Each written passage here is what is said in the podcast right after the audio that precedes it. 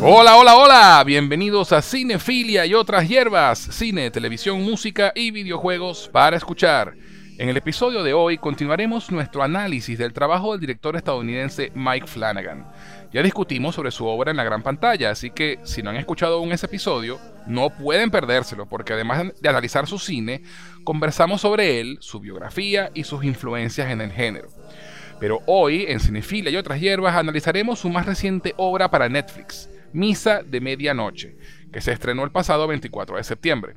Y por supuesto, para continuar hablando del señor Flanagan, regresan los expertos del terror, los colegiados del inframundo, Paz Quintero y Pablo Sánchez Noguera. Bienvenidos de vuelta al programa, chicos. ¿Cómo están hoy? Muy bien, hombre, yo contento de estar aquí. Me encanta ese título, Los colegiados del inframundo. Suena a, suena a una banda de rock alternativo, pa, deberíamos montar un grupo. A, posgrado universitario. Eso. De una, los colegiados del inframundo. ¿A dónde vas a estar? Voy a ver mi, mi banda favorita. Los colegiados del inframundo. sacaron, se lanzaron su disco más personal. Exacto. Sí, sí, sí, sí, sí.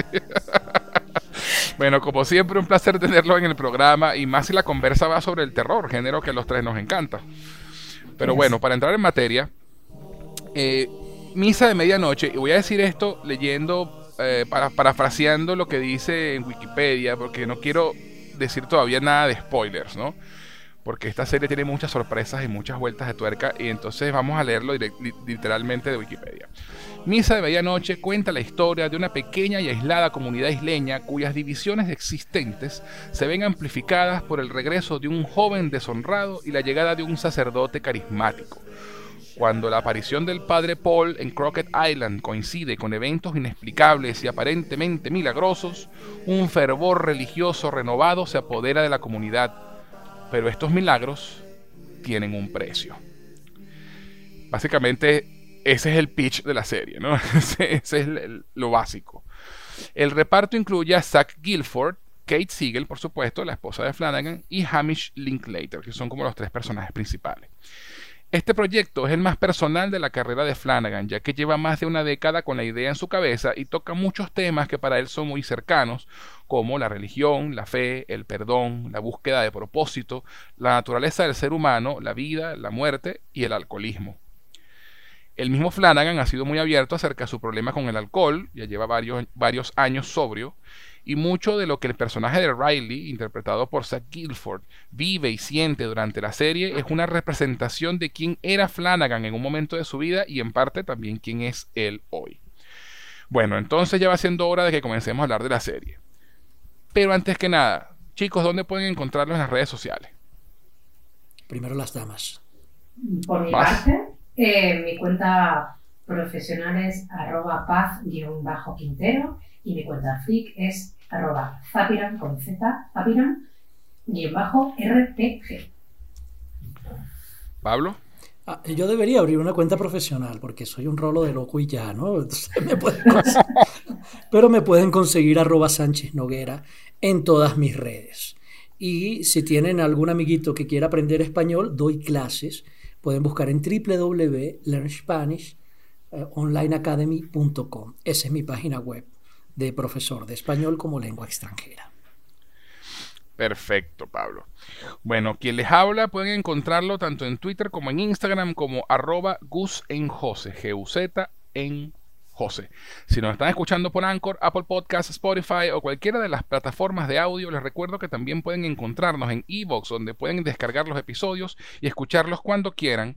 Y adicionalmente pueden encontrarnos en YouTube como Cinefilia y otras hierbas. Si nos están escuchando por YouTube, no olviden suscribirse, compartirlo por lo menos con dos amigos, dejar un comentario y un like. Eso nos ayudará a crecer y encontrar más audiencia.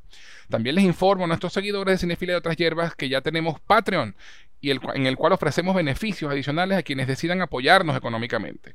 Van a patreon.com barra cinefilia y otras hierbas y dependiendo del nivel de mecenas que elijas tendrás beneficios como participar en encuestas para determinar qué, de qué tratará el próximo programa, acceso anticipado a episodios, participación en el programa de tu elección y otros más. Así que pasa por nuestro Patreon y conviértete en un mecenas, no te arrepentirás. Adicionalmente, si quieres escribirnos para hacer cualquier comentario, dejarnos un saludo o lo que prefieran, pueden hacerlo al correo cinefilia y otras hierbas gmail.com. Cinefilia y otras hierbas gmail.com. Dicho esto, ¿les parece si comenzamos? Adelante. Adelante, por favor.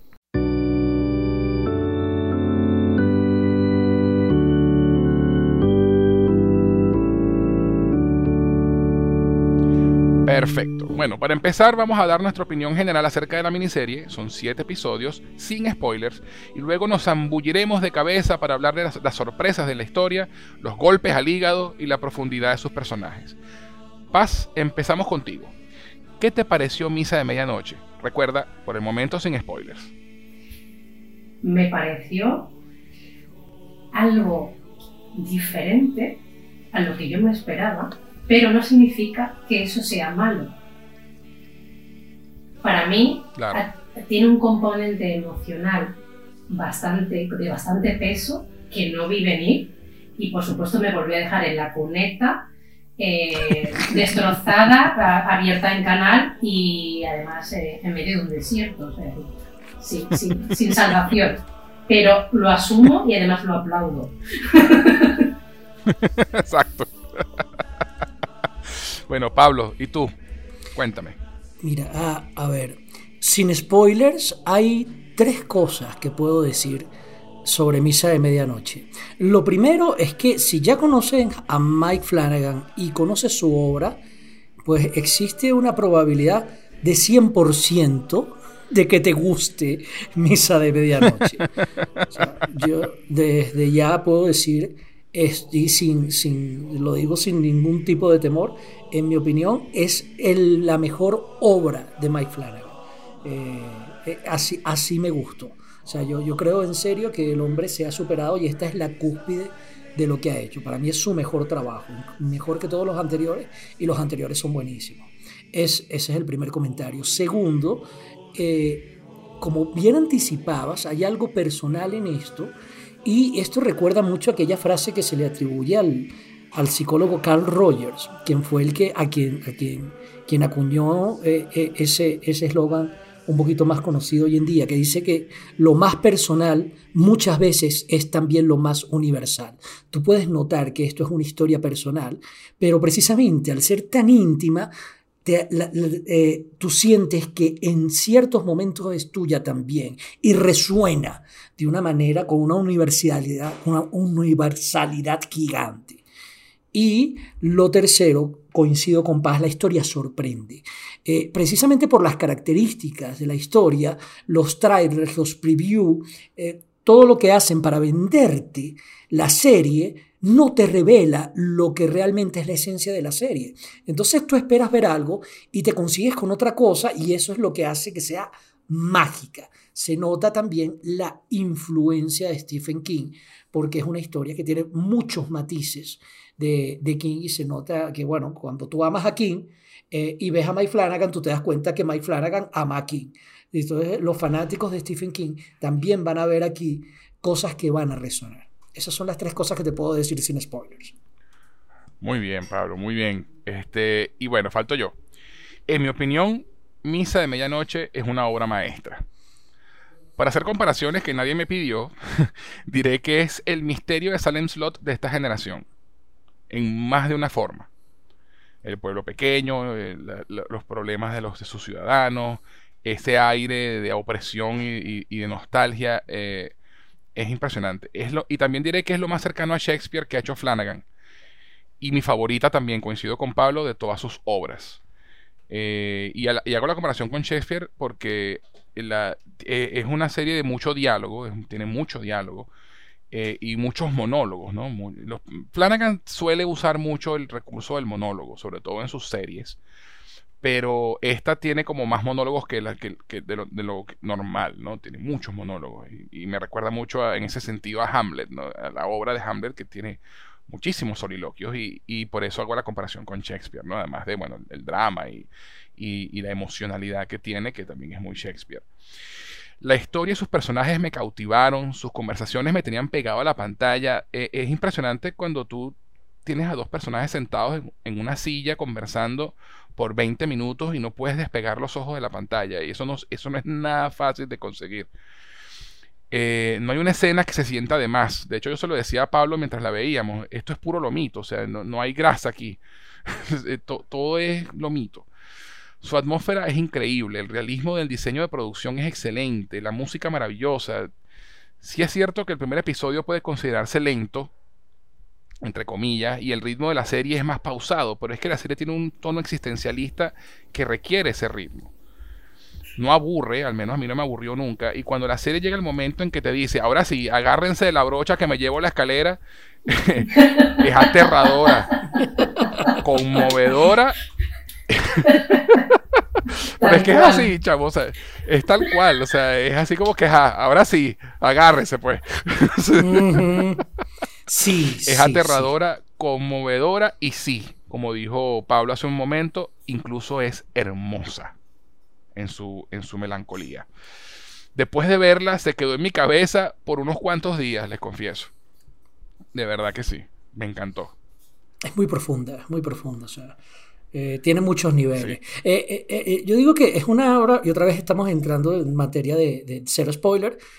Yo la veo como una obra de arte porque dos personas pueden ver la serie completa y las dos tener dos percepciones diferentes.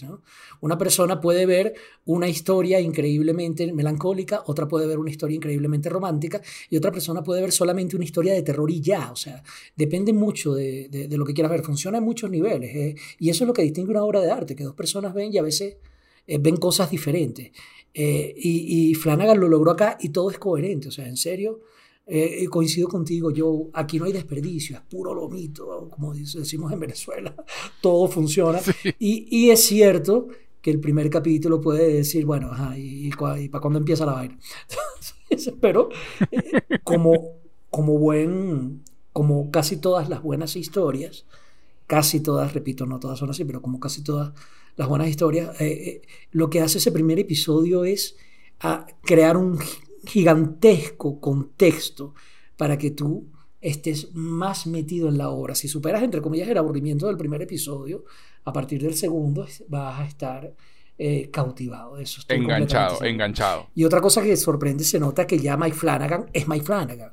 O sea, normalmente cuando un primer episodio o una primera escena impacta mucho, busca enganchar al espectador desde el primer momento. Eh, y, busca de una vez, sabes, que no se pierda sintonía. Tengo que probarte que soy bueno. Tengo que probarte que esta serie vale la pena. Esta no. Aquí Mike Flanagan ya, o sea, te está dando a entender. ¿Saben qué? Yo ya soy yo. Ustedes saben quién soy. Saben lo que hacen. No se preocupen. No tienen nada de qué preocuparse. Voy a hacer esto como yo quiero. Y yo no quiero empezar violentamente. Eso. Yo quiero hacer lo que me da la gana. Quiero hacer esto suave. O sea, y, yo no te miento. Yo, yo, si no hubiera sido por el background que tenía Mike Flanagan, yo creo que no hubiera terminado el primer episodio por aburrido, entre comillas. Pero yo me dije, no, ya va. Este pana es realmente bueno en lo que hace. Esto tiene que reventar en algún momento. Y sí, oh yeah, oh yeah. en serio, probablemente la mejor serie de terror ever. Y, o sea, el punto es que el autor ya no tiene nada que probar, está haciendo lo que quiere hacer. No, y se, y se ve muchísimo que, que, le dieron carta blanca pues a Flanagan eh, para que hiciera y deshiciera con esta serie en particular eh, lo, que él quisiera, lo que él quería hacer, porque además de ser muy personal, es una serie que él tiene 10 años pensando, pensando y, en su cabeza. Y, hemos visto, como comentamos en el episodio anterior, en, dos de sus películas aparece el libro, entre comillas, que no existe ese libro, sino que porque es una historia original de Flanagan. Pero Flanagan empezó a tratar de escribirlo como una novela, después lo quiso adaptar a una película, después el formato de serie, porque se dio cuenta que las películas se, se le iba a hacer demasiado larga y realmente esto necesitaba el espacio para respirar que tiene esta miniserie. Y, en ese, interín él todavía era alcohólico, dejó se, enamoró de Kate Siegel, se casó con Kate Siegel, dejó de beber. O sea, e, eso, todo ese tiempo, además de toda la experiencia laboral de Flanagan haciendo sus películas y en particular haciendo Hill House, le dieron no solamente la madurez, sino la experiencia en su arte para que esta serie fuera lo que es hoy.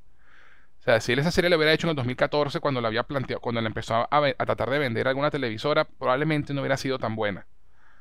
Tenía que ser ahora. Porque es como dice Pablo, es Mike Flanagan siendo Mike Flanagan. Es, en, la cúspide de sus poderes, por decirlo así. Este, probablemente algún productor ya habría rechazado el primer episodio. no, tienes que empezar con una escena violenta. Claro, claro. Yo lo entiendo, ¿eh? Yo lo entiendo, como productor lo entiendo. Claro. ¿Y tú, Paz, tú piensas lo mismo del primer episodio? Eh, yo pienso lo mismo que Pablo. Si yo, si esta serie no lo hubiera hecho Mike Flanagan, no sé si la hubiera seguido viendo, eh, porque es verdad que el primer... Voy a resumirlo, pero yo hoy voy a ser Pablo.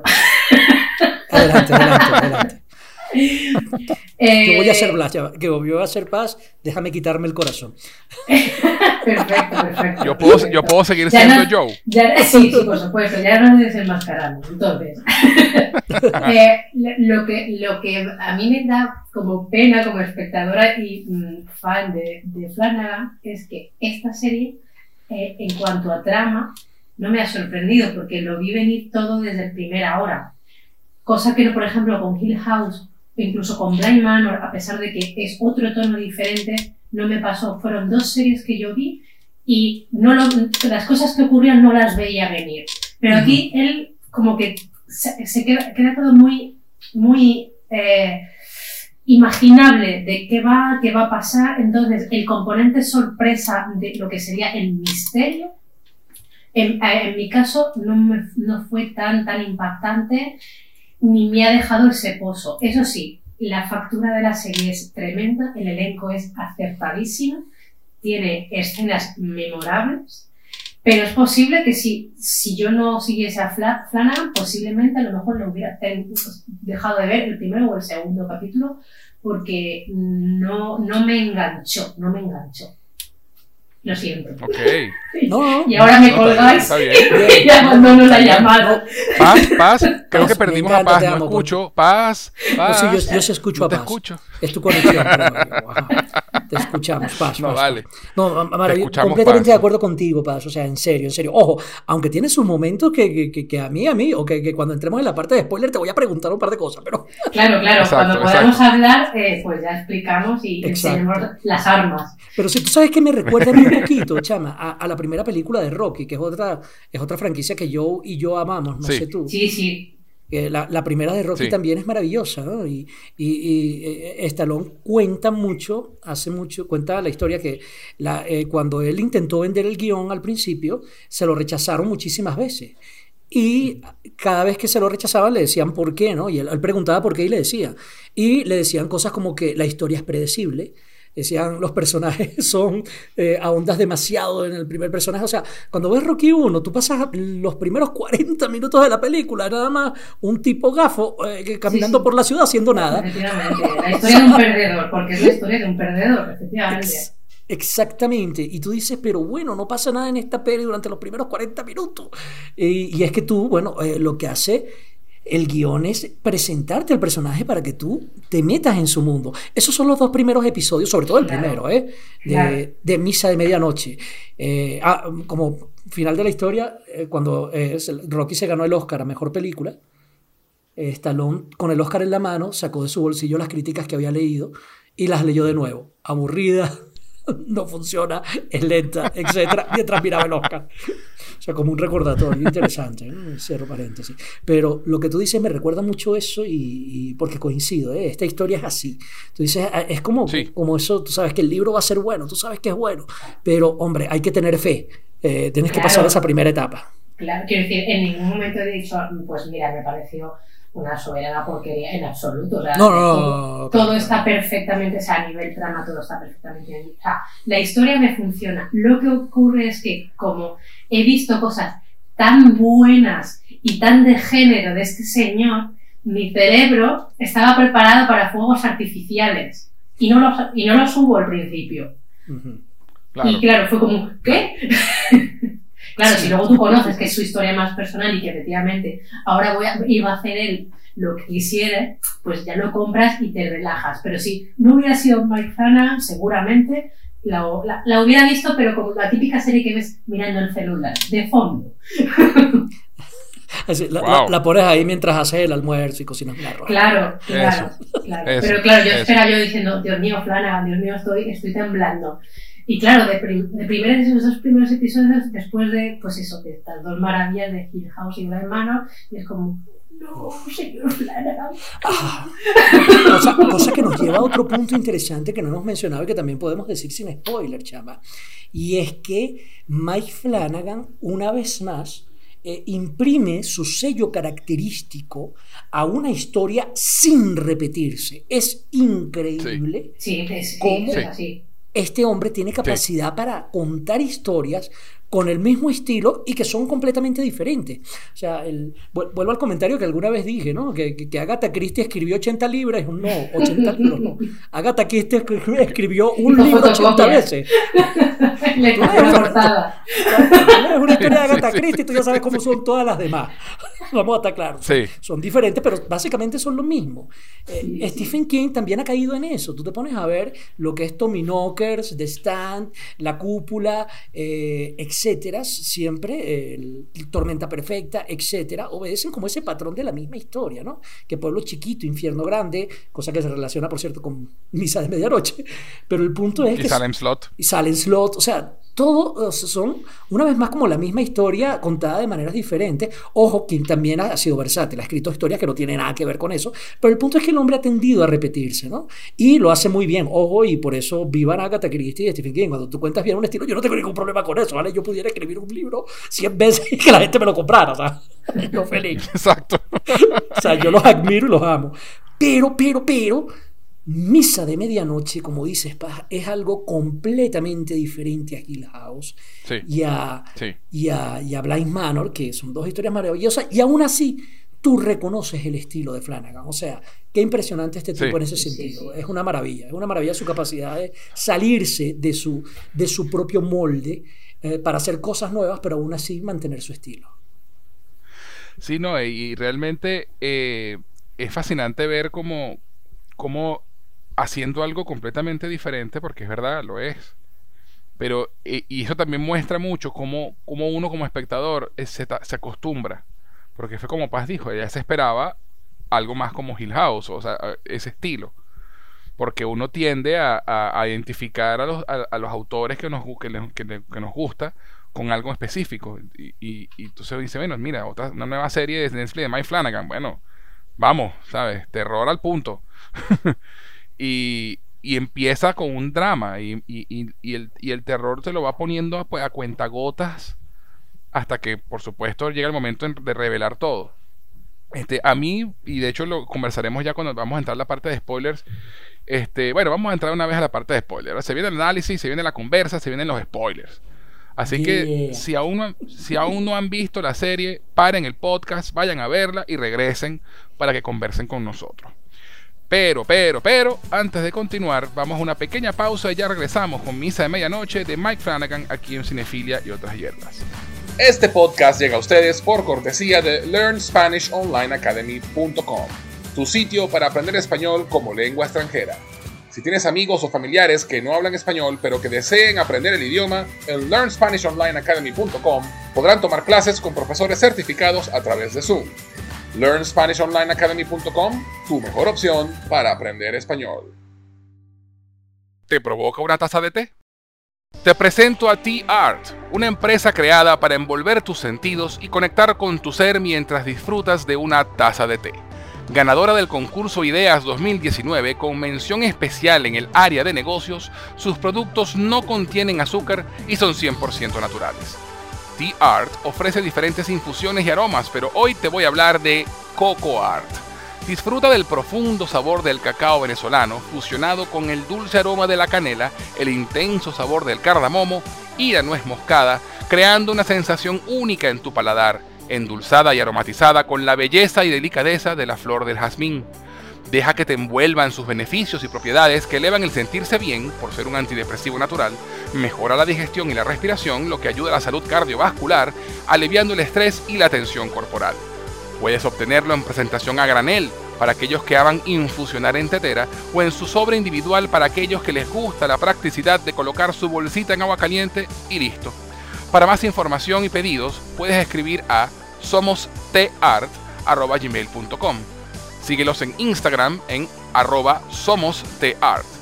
Envuelve tu ser con T-Art. Y si te gustan las buenas historias y nunca has tenido el tiempo o la voluntad para leer los libros clásicos, tienes que visitar el canal de Audiolibros con Pablo en YouTube ya se encuentra disponible La Isla del Tesoro de Robert Louis Stevenson y en este momento se está publicando un capítulo diario de Las aventuras de Tom Sawyer de Mark Twain. Lo mejor de este canal es que es completamente gratuito. Además, podrás conocer al narrador, ya que le puedes ver la cara a Pablo mientras él te lee el libro y puedes seguir el texto en pantalla, ya que lo verás marcado con el cursor. Audiolibros con Pablo en YouTube es definitivamente una opción excelente para mejorar tu nivel de lectura con libros clásicos en español. Próximamente vendrán más libros en su canal, así que búscalo, visítalo, suscríbete y mejora tu nivel de español disfrutando de clásicos de la literatura. Señoras Frikis es el podcast de humor y nostalgia sobre juegos de rol, cine, televisión, cómics y música que nadie había pedido. Cada mes, tres muchachas que pasan la treintena se sientan a la mesa para contar batallitas y hablar sin criterio de temas frikis desde un punto de vista desenfadado e irónico. El programa está disponible en Evox, Apple Podcasts, Google Podcasts, Spotify y en su web www.señorasfrikis.com. ¿Qué esperas? Suscríbete y conviértete en un hashtag Nieter.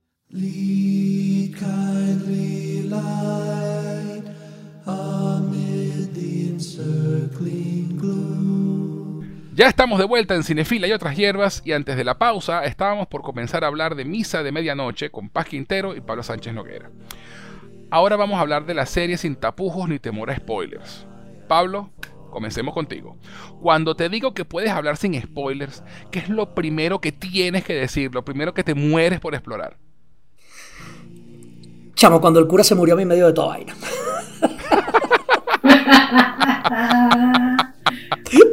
Hay un buen salto, ¿eh? O sea, consigo al final. yo me estaba picando la lengua al principio del podcast a preguntar, no, es que yo lo vi venir todo. Tú viste venir que ese pana se iba a morir ahí. Estamos hablando de su muerte mortal, ¿no? De, su, del su episodio mortal. 4. Exacto, por ahí por el episodio 4 que, que, que el bicho se desmaya ahí en la casa y todo, broma, y eh, murió, y yo, y yo caí. Yo solo lo vi venir. Y que al final el tipo era un... un, un es que, ¿sabes qué es maravilloso? Que la, la, serie, y ya estamos hablando sin, pues, sin spoiler, por supuesto, la gente que vio esto, ok. Con spoilers. Con spoiler, exacto, ya estamos hablando con spoiler sin problema. Entonces, la, la, la serie es, es esencialmente una historia de vampiros y no se dice la palabra vampiro ni una sola vez. Pero te pregunto, Paz, ¿tú viste venir eso? Yo no lo vi venir, en serio yo no lo vi venir. Yo vi venir que él era un vampiro, si lo dicen en el primer episodio. Él viene con una caja. Es que es lo que venimos a... O sea, voy, corte, voy a hacer mis antecedentes, voy a exponerlos para que entendáis por qué a mí eh, no, no me sorprendió. Eh, primero porque no me okay. esperaba el tema. El, el hecho de que fuesen el tema, el vampirismo, no es el tema, el tema es la religión, pero utiliza el canal claro. de, de, del vampirismo para poder poner el tema, cosa que es de quitarse el sombrero, como siempre. Sí, completamente original, eso sí es completamente Exacto, original. es el, el, uso que él hace del tópico del vampiro. ¿Qué ocurre? Que el tópico del vampiro, precisamente porque está manido, no, requete manidísimo, ha tenido oleadas en los últimos 10 años, hemos tenido vampiros que eh, eran glow con la luz solar. Que, bri que, brillan, que brillan en la luz. hemos tenido no, de no, el, el, el, el tema de los vampiros está más rayado que pocillo de bobo, diría un amigo mío. Y, y, sobre todo que es muy concreto, porque tiene como unas normas que son muy reconocibles para todo el mundo. ¿Qué ocurre? Que la diferencia, por ejemplo, con, con Hill House y con Blind Manor, en el sentido de que una historia de fantasmas es lo que tú quieras porque los espíritus pueden hacer aparecerse como, como se le dé la gana, eh, hacer lo que le dé gana. Sin, sin, sin, embargo, un vampiro se rige con, por una serie de cómo se transforma, cómo se contagia, digamos, eh, cómo muere, cómo ataca, qué ocurre a las víctimas. Entonces, eso es como de muy encorsetado para que te salgas de eso. Pero una sí, historia la, de fantasmas. Las reglas son muy específicas. Es. La... Entonces, cuando yo vi el, después, por supuesto, la escena de arranque de las luces del coche, en la chica que atropella, que se dije, ahí está, ahí está Flanagan, ahí, ahí, en, en, en el brillo de sí. esas luces, eh, sí. corte a un señor que está trayendo un ataúd que cuando abre se ve ceniza. Los vampiros, para poder morar en algún sitio no sea su casa, tienen que transportar ceniza. Y se ven cenizas en esa caja. Entonces dije, vampiro, se ha traído un vampiro. Bueno, Paz, debo decir que tú eres mucho más inteligente que yo. No, no, to to totalmente. ¿Sabes qué? Yo me di cuenta de, verdad... de, eso, Paz, eh, también, perdón, perdón yo, pero yo, yo vi esas señales después de que, de que ocurrió la cosa y me dije, ¡Ah! Todo Eso, cuadra. Eso, exacto. eso, pero antes eso. no. Me pasó, Antes me no. pasó igual. Precisamente porque nunca se Porque- te vende como una serie de vampiros y tú no estás buscando esa sella. Entonces, tu Pero tú has visto, has visto demasiadas veces la típica escena de sacar de un barco un ataúd, como transportan a Drácula de un barco. Claro. Entonces es Claro, como pero que bueno, los no era un at- tópicos... además que no, era- no es que era un ataúd, para- era un baúl. Era una Era un, vale, sí, un baúl, era una ahí- ahí caja. puede- ahí puede- pero tú sabes Era un, que por era un cierto, un que- también es así, en una caja que lo Además, además que inteligentemente tú no le ves que tenga otra maleta cuando está eso, si lo cargas el baúl. Ya está. Entonces, entonces tú dices, bueno, ahí está su ropa, ¿sabes? O sea, a mí, a mí Sí. por la cabeza jamás me pasó. Pues Además que como dijo Pablo, como dijo Pablo, el, el- el marketing de la serie tampoco, inteligentemente, tampoco Claro. te, lo- te- te- dice nada. Yo estoy pensando, bueno, yo voy a ver un drama sobre religión con un- eh, y el terror, y yo, y yo pensaba que el terror iba a venir de la parte humana y, re- y de hecho el, el- el terror realmente Viene viene de la parte del- humana. del, del del perso- del personaje de Beverly King, ¿no? Ella es realmente la villana de la historia. Y yo, y yo, y yo pensaba que eso era lo que iba a haber. Yo no, a mí en ningún momento se me vino en la cabeza que, que iba a haber un elemento sobrenatural en la historia. No, tú sabes que yo, a pesar, yo- de, yo que llegué era, a a pensar. a pesar de que era Flanagan. Yo me dije aquí puede haber una historia de poseídos, un exorcismo, una, una cosa así rara, porque el tema de la religión también está muy, muy desde el principio. Y tú sabes que cuando uno ve esa gente fanática religiosa, coño, eh, un diablo tiene que haber por ahí, ¿no? Pero, eh, Sí, sí, sí. Pero tienes razón. Y, y perdón que te interrumpa yo, pero completo otro detalle. Después de, precisamente después de que eh, el cuento, ¿no? O sea, después de que se te revela, es que tú empiezas a ver ¡ah! cómo pude ser tan gafo que no vi estas señales. Tienes que tener. Eso, eso, sí, sí. O sea- y, y- y yo que la volví, que la vi por segunda vez ahorita, este, este fin de semana, obviamente las señales están ahí, muchísimo, están allí, pero es eso, pues Pa- Paz estaba un poco más atenta, este, y las, y las agarró rápido. Sí. Pe- Pero, pero yo creo por, por, por lo que os digo, chicos, porque he visto mucho cine de vampiros, Mm. me gusta el, el No, yo- género yo- vampiro. noso- nosotros, nosotros también, Ojo, sencillamente y- no lo agarramos. por, por lo que sea, te- yo tenía todos los trucos muy frescos en la cabeza y empecé a verlos uno detrás de otro y dije, no puede ser, me acabo de autosabotear a mí mismo. No, yo, yo- yo Y eso confieso, pasa yo- mucho, Yo eso no lo vi venir, mucho. yo no lo vi venir para nada. Y, Yo y- tampoco. y- y menos la cuestión de que la sangre de vampiro era el vino consagrado y que por ahí vienen todos los milagros. Eso fue, Tremendo eso, fue, eso, fue, eso fue brillante. Pero, pero brillante Eso total. fue ¿no? brillante. Y otra cosa que ves venir, con perdón, pero lo voy a decir ya, que es que la, la, la médica es la hija de él, lo sabes, desde que se para a mirarla en, el, en la celebración, que la mira fijamente, y dice, ya está, un cura, pues su hija, porque eh, como, se, como, como reza el dicho, de este agua no nunca digas, de este agua no beberé, ni este cura no es mi padre. Pues ahí lo tienes. Qué bueno está eso, Pablo. Este agua no beberé ni este cura no es mi padre. Qué bueno. Nunca digas eso, ¿por qué? Me, me acordé fue del cuento de que definición de cura, di- perdón, eh, di- de sacerdote, definición de cura, sacerdote. Dícese de aquella persona que todo el mundo llama padre, excepto sus hijos que lo llaman tío. Exacto. Claro, o sea, Pero bueno, eh, eh, otra cosa y otro detalle también, o sea, esto, como dices, tiene muchas señales. Una, una vez que lo sabes, eh, las señales se Sí. te hacen obvias y tú te das el golpe en la cabeza si eres como yo, yo diciendo cómo no lo vi. Y si eres como Paz, tú dices, soy inteligente, por Dios. no, el- el- ojo, Soy lo brillante. vi, lo vi porque, porque a partir de ahí fue todo hacia abajo. Sí, sí, sí. Pero, pero por, por ejemplo, o sea, te digo, son señales de literatura eh, de vampiros eh, seria, o sea, entre comillas. ¿Qué quiero decir Sí. con esto? De Sí. vampiros de verdad, ¿no? No es una cosa de, de, de, de Twilight o, o, o de ese tipo de, de vampiros de pacotilla Sí, sí. pop, millennial, sin, sin querer sonar despectivo, Twilight. aunque sé que suena despectivo. Ah, Pero el punto es señales tan sutiles como la muerte del perro, chama. Eso pasa Sí. cuando, cuando en la Drácula de Bram Stoker, publicada en el siglo XIX, cuando Drácula llega en el barco, en una caja precisamente, hecho ceniza, lo que hay es, allí hay un perro muerto. Eh, en Silent Slot de Stephen King, también yo y yo lo conversábamos sobre esta serie, también todo el pedo vampiresco empieza eh, propiamente, tú dices, cuando muere el perro. Entonces, eh, es una cuestión que hace referencia a historias ya clásicas de literatura de vampiros, la muerte de un perro, a aquí empezó el peo. o sea, cosa, Exacto. cosa que Claro, también... No, y- Casi que hubiera preferido que no lo pusiese Flanagan porque, claro, ahí da las pistas. A mí me dio de todo cuando mataron al puto perro, ¿viste? También, esa fue otra cosa. Es, que que es, es arrecho, es arrecho pensarlo, porque, o sea, es como dice Pablo, con- después que tú, que revelan lo que es, tú dices, of course, eh, siempre estuvo allí, Siempre, ¿no? siempre. Sí, o Este, sea, tú te das sí, cuenta que sí, Bruce sí, Willis sí, siempre y de estuvo hecho, muerto. o sea. En el, de hecho, en el mismo primer episodio, como te digo, la volví a ver en este fin de semana, cuando los chicos van al- a la zona esta de la isla donde van a drogarse y a, y a- y a fumar marihuana y a beber cerveza, que, están, que es donde estaban los gatos, eh, el vampiro les pasa por arriba. Y uno de ellos comenta, wow, un pelícano gigante o algo así nos acaba de pasar por encima. Y tú puedes creer que yo lo agarré de paz. Y, y de hecho, y me pasaba algo, y me pasó algo interesante, que, que es que, porque en esa misma escena del primer episodio, cuando que hacen una, que Flanagan hace algo brillante, que es jugar con el brillo de los ojos de los gatos Sí. en el fondo mientras ellos están conversando. Oh, sí. Este, y de pronto ves un brillo de ojos que es un poquito más alto de lo que un gato podría estar.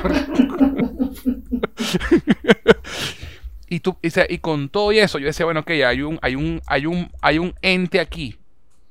Pero nunca me pasó por la cabeza vampiro. Yo pensé en demonio, pensé en el diablo mismo, este, cualquier cantidad de cosas, pero la palabra vampiro jamás me cruzó por la cabeza. Y por eso fue que me sorprendió tanto la revelación de que, ok, esta es una historia de vampiros. Y Y como tú dices, Paz, pues la, ahí están las señales, las señales están ahí para que, para, los que no somos idiotas y, lo, y, la agarramos rápido, pues. Pues, ojo, de verdad, os juro, chicos, de, de verdad, que mm, es la primera vez que veo claro algo, porque yo soy la típica que va al cine, además tengo una amiga que es montadora y, me- y ella lo ve todo al segundo porque ha, ha montado demasiadas películas. Y ella es la primera que me dice, pero si es que te ponen tal señal en el minuto uno y yo nunca pillo las señales, pues precisamente tenía que ser en esta. que vino el ángel de luz. Yo, yo yo soy de las personas que, tienen, que tienden a ver las señales y que tienden a anticipar los finales, pero en esta fue completamente con la guardia baja. Y eso tiene también Sí, que ver con un detalle interesante de Flanagan, chamo. Y es que después de ver Oculus y Before I Wake, y darte cuenta que son polos opuestos, literalmente frío y noche, fuego y calor, luz y oscuridad, yo ya de Flanagan voy con, con la expectativa de que yo puedo ver lo que sea. O sea, ya, ya no es la cosa de que yo voy a ver una serie tipo Gilgao, Blind Manor. No sé, tú sabes que a mí no me sorprendería, no sé, que el próximo éxito de Mike Flanagan sea una cosa como los ositos cariñositos, porque ese pana es capaz de hacerlo todo. o algo como Happy Feet. O sea, en serio. No. Digo, no- o sea, al, que al, al final va a tener un toque retorcido o algo así, pero yo lo creo capaz, ¿oíste? O sea, en serio, eh, este pan es capaz desde conmoverme hasta traumatizarme. Entonces, eh, eh, es la cuestión de que yo no sé qué voy a ver cuando voy a ver una obra de Flanagan en este momento. Y, y- y yo creo que esa apertura a la sorpresa también me dejó... eh, eh, eh, yo justificando mi idiotez de no haber visto las señales, ¿no? Este, Eh, pero creo que favoreció Sí, la sí. sorpresa, en parte. Sí, no, por supuesto. Y, y otra cosa, eh, Flanagan hace lo que hace un buen mago, ¿no? Sí. que, te- que busca, busca que mires aquí para que no veas aquí, ¿no?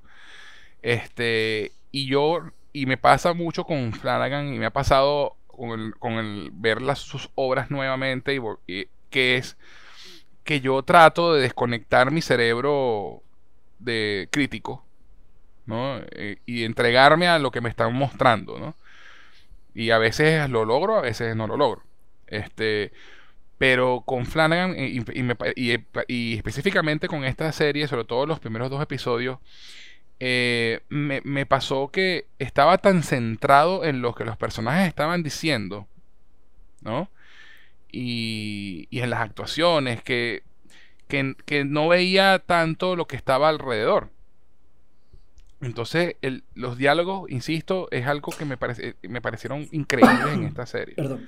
Probablemente Y- los mejores diálogos de Flanagan en una serie larga. O sea, en serio tienen, Sí. tienen una profundidad increíble, como bien dices tú, Joe. La parte de los monólogos y la cosa que, que no sé, que alguien puede verlo y decir esto es aburrido, ¿no? Pero por otro lado, Sí. como bien dice, este, eh, tiene su influencia shakespeariana y, y son preguntas, ¿sabes? Cuestionamientos serios. O sea, pregunta filosófica fuerte, seria. Exacto. Que, tú dices, ya va, que, estoy un tono existencialista. O sea, por, el amor de Cristo, no sé, repito, que quien haya visto Crepúsculo y vea esto va a decir, ya va, se, le explota el cerebro. Total. sí, sí, sí, ¿Cómo, es posible que haya un vampiro y nadie esté pendiente de una novia en esta vaina? O sea, no. Yo creo que hicieron muy bien en no mercadearla como una serie de vampiros porque habrían hecho molestar a mucha gente que cree que los vampiros, no sé, son la sátira de South Park en, en The Fractured Butthole o algo por el estilo, pero este, referencia muy oscura, pero, sí. Sí. Y, no, y, la sorpresa principal, básicamente. Total, total, total. Sí. No, y lo, y lo otro es que, que la palabra vampiro, como bien dijo Pablo, no se menciona nunca en el texto, ¿no? En la serie. Este, y eso obviamente fue completamente intencional. Y yo vi una entrevista de Flanagan donde él comentaba que ellos fue, una decisión consciente el no nunca en ningún momento decir la palabra vampiro. Obviamente en la entrevista no dicen qué palabra es, porque no había, no se había estrenado la serie todavía. Dice, pero bueno, pero eh, la, persona que los entrevistó ya había visto la serie y les, y les hizo la pregunta, no, bueno, mira, hay algo, una sorpresa aquí en esta serie y, y nunca, no, nunca, nunca lo nombran luego, ¿no? Nunca dicen que, nunca dicen la palabra. Y él dice, sí, justamente fue una decisión consciente, porque en el momento en que dices esa palabra, dice Flanagan, en el público se activa un switch. Y es como, un, como, como guiñarle el ojo a la audiencia, ¿eh? Mira, vampiros, ¿eh? ¿eh? Ya sabes que son vampiros. Sí, yo lo Entonces, Claro, pero, pero que lo digan los, los personajes de la historia va más allá todavía, pues. Sí, sí, sí. ¿Entiendes? Este, y, y, como, y como la historia no va realmente sobre los vampiros, sino que es un medio, como dijo Paz, pues, es un canalizador, este, es, hubiera sido irresponsable decirla, porque no es sobre eso lo que va la historia. Sí. Y, y, aquí, y aquí entramos, eso sirve de pie yo para entrar precisamente en el tema de, de la cuestión de, por un lado de lo artístico y por otro lado de la genialidad, como dijo Paz. Como uno de los temas centrales, y esto sí, no, no hay discusión en esto, es el tema de la religión. Sí. Y eh, oye, la, la, serie a mí me hizo recordar muchas cosas, ¿no? Eso de la palabra me, me, recuerda el capítulo de Seinfeld sobre la masturbación, que no dicen la palabra masturbación en todo el capítulo, ¿no? Que hacen la sí, Sí. Master of my domain. Exacto, Master of your domain. Exacto, que tú dices, y eso es lo que hace generar el capítulo, no, no se necesita usar la palabra. Este, pero, por otro lado, y, y, y entrando en el, punto más serio, la cuestión de cómo la religión en, en este punto el cristianismo, y es interesante, el catolicismo en específico, pese a que la religión dominante en Estados Unidos son... El, exactamente, el protestantismo, el anglicanismo, eh, etcétera, los metodistas. Eh, desde un punto de vista católico que resuena mucho más en Latinoamérica y en España, por supuesto. Claro, claro. Eh, y, y cómo precisamente el catolicismo, desde este punto de vista específico que está hablando Flanagan, que bien puede ser extendido al cristianismo o a la religión en general, es capaz de ver la maldad directo a los ojos y pensar que se trata de la bondad suprema. O sea, el, vampiro es la fuerza por extremo de la maldad, la que ocasiona todo el caos, todas las muertes y todos los problemas y todo este rollo y el sacerdote que termina siendo el canalizador del mayor mal que le entra a la isla, donde prácticamente se elimina toda la población, se hace un genocidio terrible. Para empezar, oye, al final yo estuve convencido cuando termina la serie que el sacerdote nunca fue una mala persona, el tipo solamente quería hacer el bien. Y cuando vio al demonio a los ojos, la máxima expresión del mal, lo que vio fue un ángel, un ángel de Dios o sea, y es cuando tú dices, o sea, y, y, y, y, no es por querer este, caer en lugares comunes, pero Arjona lo dijo, lo escribió en su canción esa frase. O sea, aquí no es bueno el que ayuda, sino el que no jode. Yo le tengo más miedo, en serio. Ya la vida a mí me ha enseñado a tenerle más miedo a la gente que me quiere ayudar sin yo pedírselo que a la gente que me deja en paz. Entonces, tú dices, sí, sí, sí, sí. Cómo la religión, queriendo hacer el bien, hace mucho daño. Eh, eh, es, uno de los planteamientos que a mí me parece que son muy directos y que tienen tal vez muy poca o ninguna discusión en, dentro de esta serie y cosa que me recuerda también el famoso, el famoso verso de Campo Amor, ¿no? Cómo nuestras creencias subconscientes filtran nuestro, la manera en que vemos el mundo. Y es que Campoamor decía que en este mundo perverso nada es verdad ni mentira, todo según el color del cristal con que se mira. A lo que un poeta anónimo contestó, si en este mundo perverso nada es de verdad ni mentira, como dice Campoamor, tampoco es verdad el color del cristal con que se mira. Wow. Precisamente, totalmente, precisamente porque has, dejado el concepto de lo, pero ¿qué es el mal? ¿Es, eh, ¿Es, el malo consciente de que hace el mal? No, porque hay un beneficio, con lo cual nunca crees que haces el mal. Aquí hay un beneficio que son los milagros. ¿Cómo va a ser eso malo si es lo que quieres ayudar a su comunidad? ¿Qué tan mal lo ha pasado? Claro, y es, y, y es hecho, y, y, tomémonos un momento para hablar de, de, este personaje, ¿no? De, del señor, eh, señor, eh, ¿cómo se llama el tipo? el, sacerdote. el nombre del autor. Eh, Hamish Linklater se llama el actor. Eh, que hace ese personaje del padre Paul Hill, que realmente es el Monseñor Pruitt, ¿no? Este, e, el señor te lo, te lo venden como el nuevo sacerdote que llega a la isla a reemplazar al Monseñor Pruitt, que ha sido el padre por muchos años en esa pequeña comunidad y, que es una isla que se llama Crockett Island, eh, que porque hubo, y lo que comentó Paz hace un momento, que la ha pasado muy mal esa comunidad pues, por un derrame petrolero que hubo unos años atrás. La, comunidad se, se, redujo, la gente se, tuvo, se mudó de la isla y quedaron 127 personas en esa vaina. Con una islita, en esa islita de pescadores, con una iglesia. Y este padre, el, Monseñor Pruitt, ya mucho, muy mayor y con signos de demencia y Alzheimer, la comunidad le hace una colecta para que se vaya a, salir de viaje por primera vez en su puta vida para ir a Jerusalén, ¿no? A, hacer el, recorrido de, de, Jesús y todo el tema.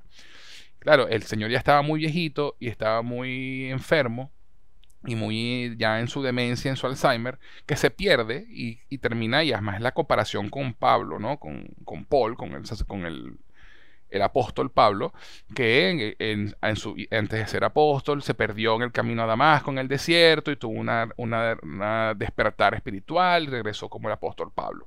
Y por eso él toma ese nombre de Paul Hill, ¿no? De Pablo, para cuando en su versión joven, porque en este desierto una tormenta se perdió y, y las arenas destaparon la entrada de un templo.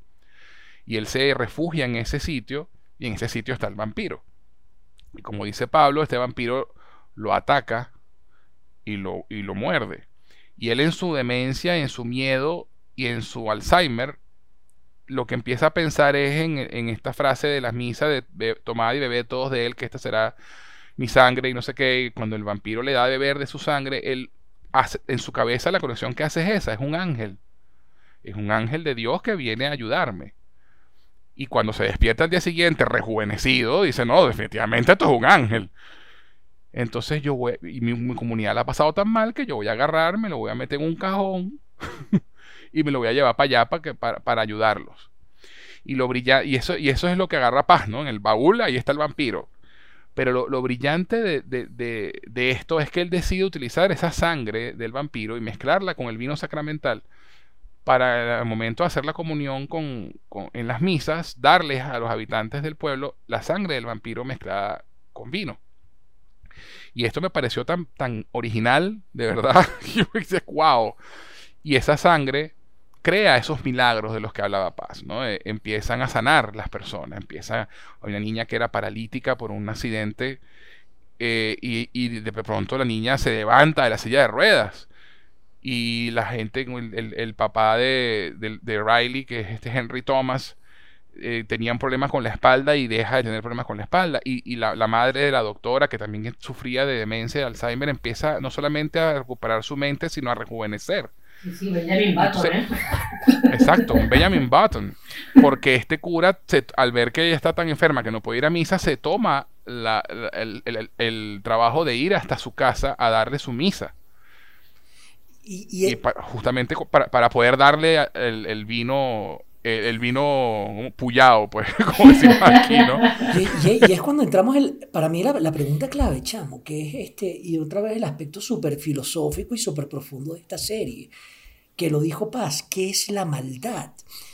Y al final una respuesta que, que, yo creo que se ve muy clara en esta serie y que podemos ver en la vida real, y es una gran metáfora, es cómo, si no la maldad más grande que existe, pues cierto que una de las peores, pero para efectos de la serie es la maldad más grande que existe, es aquella que no tiene conciencia de su propia existencia y se cree el, la mayor expresión de la bondad.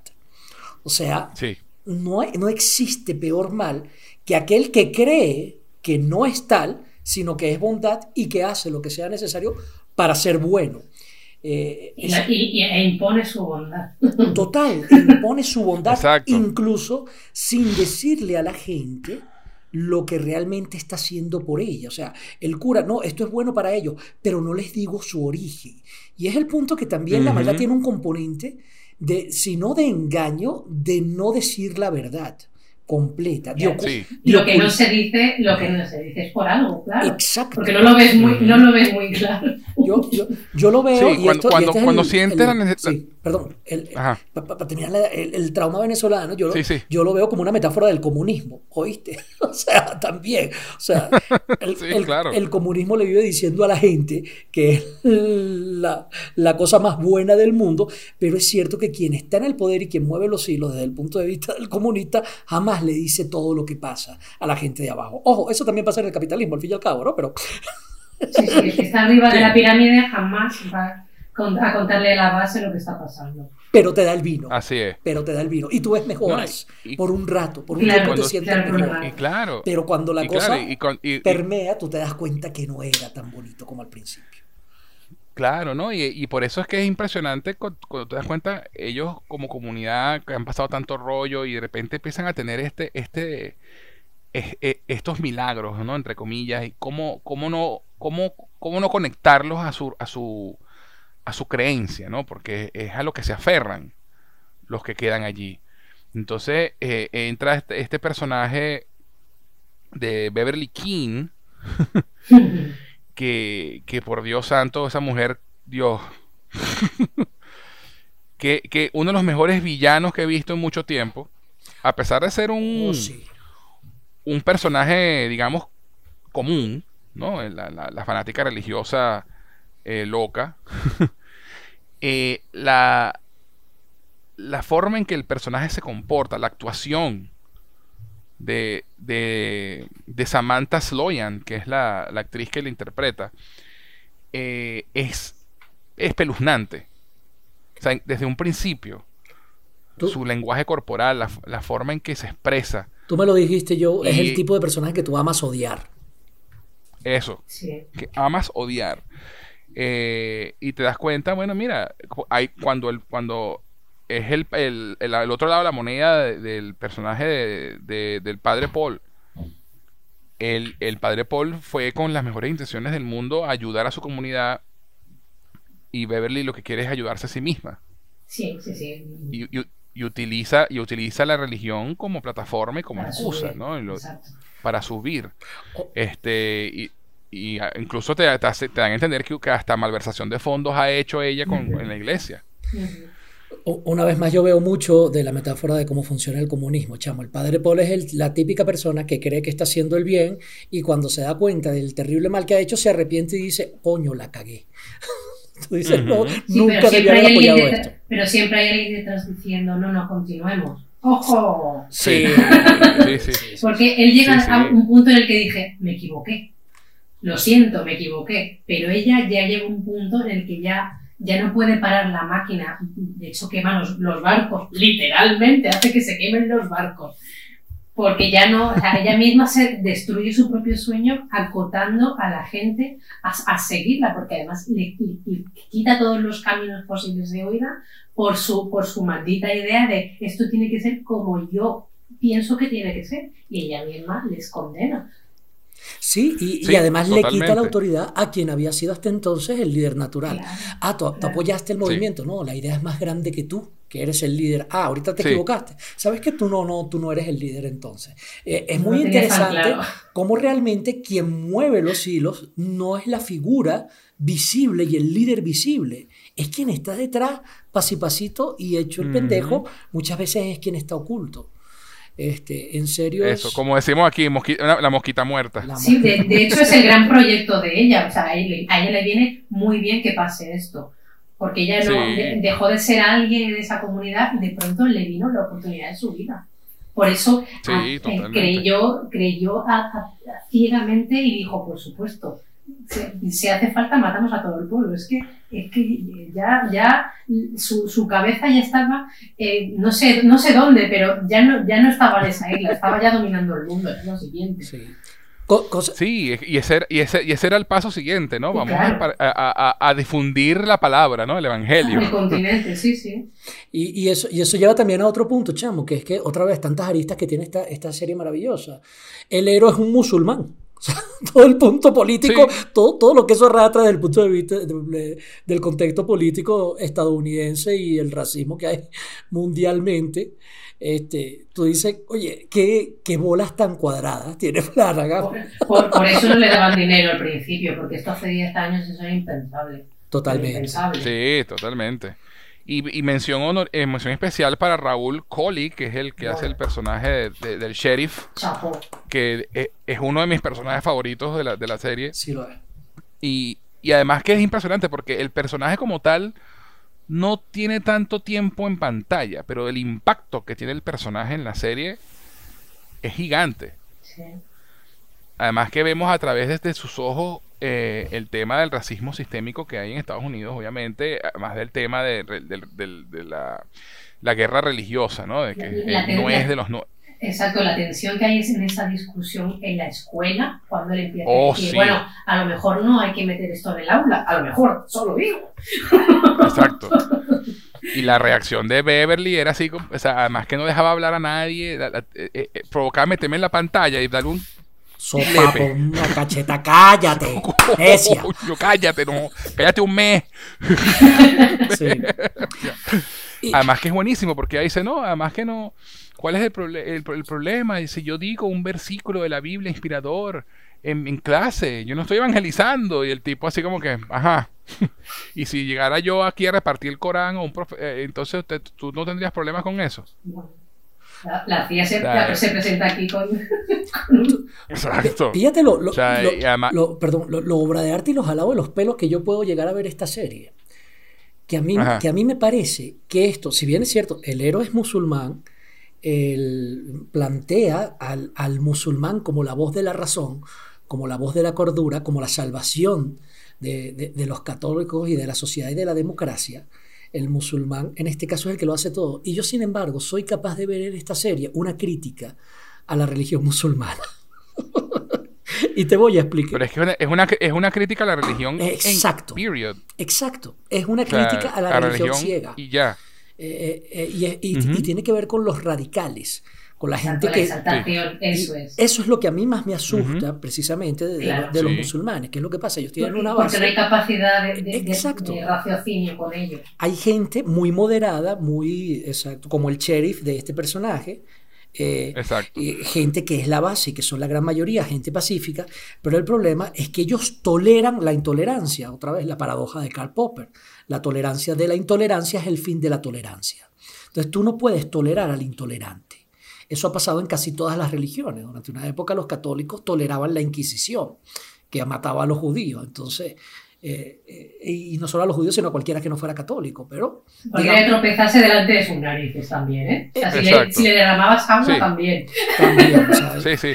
Si le caías mal, también. también. la, tipa me gusta, la, tipa, la, tipa me gustaba y no, y no aflojó, bruja también. Lo típico que, que, el día está medio frío y le estornudas en la cara a la hoguera. Lo, interesante es eso, ¿no? Digamos que Torquemada y esa cuestión donde, del catolicismo, eso se considera ya prueba, prueba superada de hace cientos de años pero actualmente está presente en el mundo musulmán. Hay mucha gente dentro de esa religión que es increíblemente intolerante, que precisamente no eres, no eres musulmán, ya hay que eliminarte, así de fácil. Y le hacemos un bien a Dios. Entonces, la base que es moderada y la voz de la razón, eh, tolera ese tipo de existencia. ¿Y qué es lo que pasa? A través de los moderados, como el padre Paul, llegan al poder y una vez que estén en el poder, los intolerantes, como esta tipa Pisapacito que todos odiamos, que no se callaba, son los que realmente toman el poder gracias a que la mayoría era racional. Y cuando entonces la gente racional dice, coño, la cagué, no debía haber apoyado esto, entonces ya es demasiado Es tarde. demasiado tarde. Y así, ese es el miedo que a mí me generan eh, la, la mayoría, Los extremistas los religiosos. extremistas religiosos y la mayoría musulmana, porque muchos de ellos no tienen conciencia de que pueden ser utilizados por otras bases que son terribles en ese aspecto. Yo siempre le he tenido mucho miedo a ser un peón en un juego de ajedrez que al final lo sabe, ¿no? Y, y es por eso que yo le Sí. tengo cierto miedo a las instituciones, porque si uno no ve claramente qué hay detrás, y nunca lo vas a ver, ¿no? Tú dices, me están utilizando. Y esta serie, al marcar eso y al ser es de eso un tema, tú dices también es una crítica a todo tipo de religiones fundamentalistas e intolerantes. Totalmente, totalmente. Y, y- y- y justamente de ahí viene el verdadero terror de la serie, ¿no? De ver cómo, Sí, co- cómo se aprovechan, cómo lo- estas personas, estas personas extremistas, fundamentalistas, extremistas, se aprovechan de la fe y abusan de la fe, de la, de- de- Tergiversan de el de- mensaje. de la- tergiversan el mensaje y es algo que Beverly hace muchísimo en la serie. Cada vez que la tipa que viene que viene un- un- una curva, ella, ella- ella encuentra el pasaje perfecto de la Biblia para justificarlo. así que el, Es impresionante. el diablo se sabe la Biblia más que el Dios. Ajá. ¿Vosotros Sí. no os disteis cuenta que Beverly es la radiografía de una cucaracha? Porque vive, vive de comer lo de los demás. Está oculta casi siempre. El veneno no la mata y, muere, y, y- y muere escarbando en la tierra con la cucaracha que es. ¡Wow! ¡Qué maravilloso! Sí, sí, Ah, sí, no, sí, no, no sí. lo vi, Wow, se me, para- se me pararon los pelos, pa. ¡Qué kafkiano, qué increíble, qué maravilloso! ¡Qué bueno! Excelente, paz, por Dios. O sea, no- no- Qué bueno no eso. había visto una comparación en, en una historia tan buena desde la garrapata con el tipo del perfume. Que en serio, que, Sí, que genial. Es, qué bueno. una- una qué genial estuvo sí, eso. sí, sí. A- Además que lo que decía Pablo en un momento, cuando, cuando el padre Paul se arrepiente en el último episodio y dice, no, este no es el mensaje. Claro. Eh, nunca se trató de, de- de mí, se trataba de Dios, ¿no? Y ella lo ve y dice, claro, porque él nos advirtió de los escribas y los fariseos y no llames padre porque el único padre es el altísimo. Y tú dices, pana, esta tipa está loca.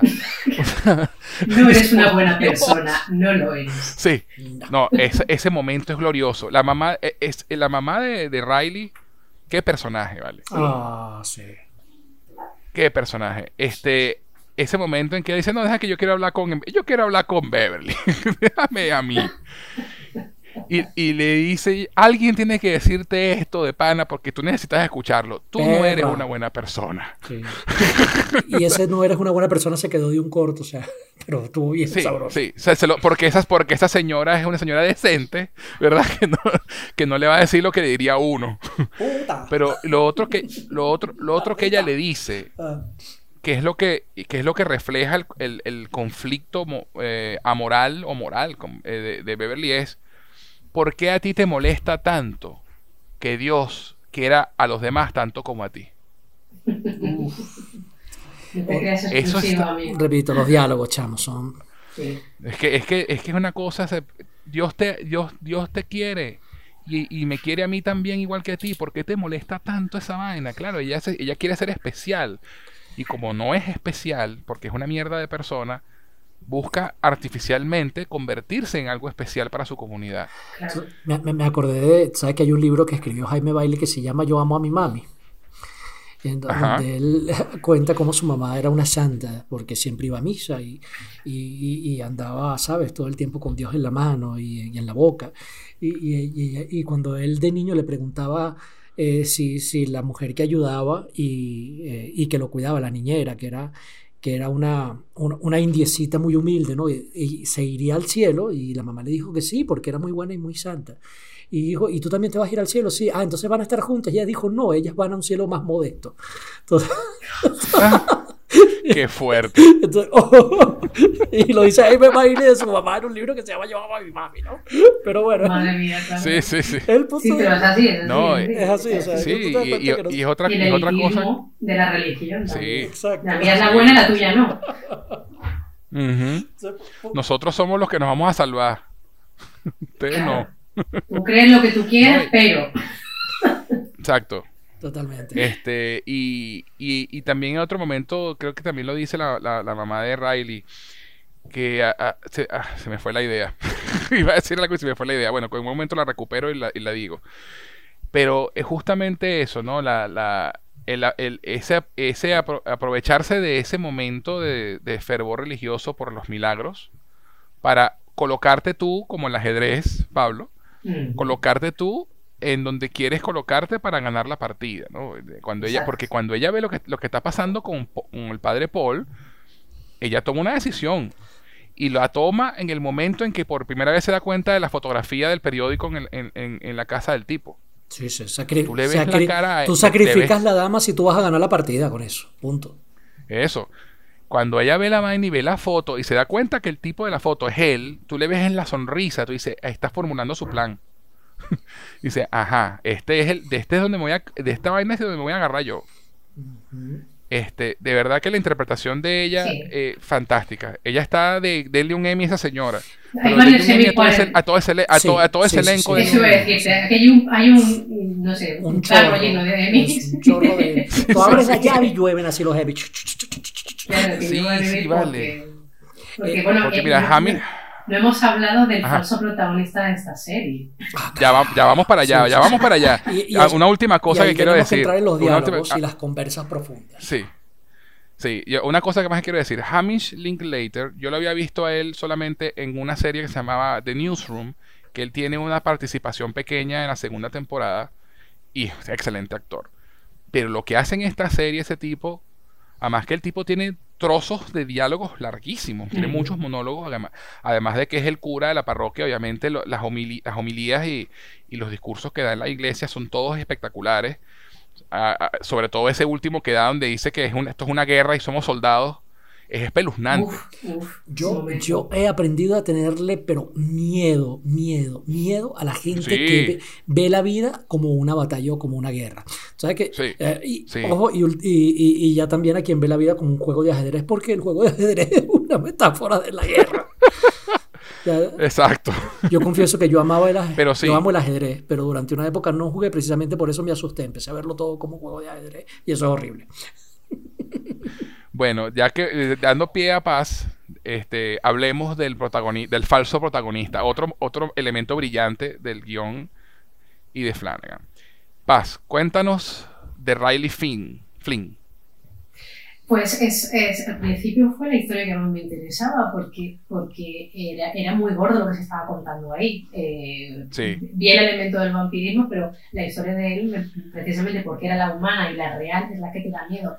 Ese hombre que sale de la cárcel con la vida destruida porque no quería atropellar a esa chica, pero tenía problemas de alcoholismo y tiene cada noche pesadillas con esa chica apareciéndose, el brillo de las luces del coche de policía y de ambulancia en los cristales de su cara. Eso es Flanagan, eso es Flanagan. Sí, eso es Flanagan 100%. Totalmente. ¿Quién no se acordó de Blind Manor al ver eso? O sea. Total, total. Sí. De los, del, del, fantasma de Bly Manor con los ojos brillantes y los lentes. Que tú dices, ah, se va a repetir. El trauma que te persigue. Exacto. Mira, no.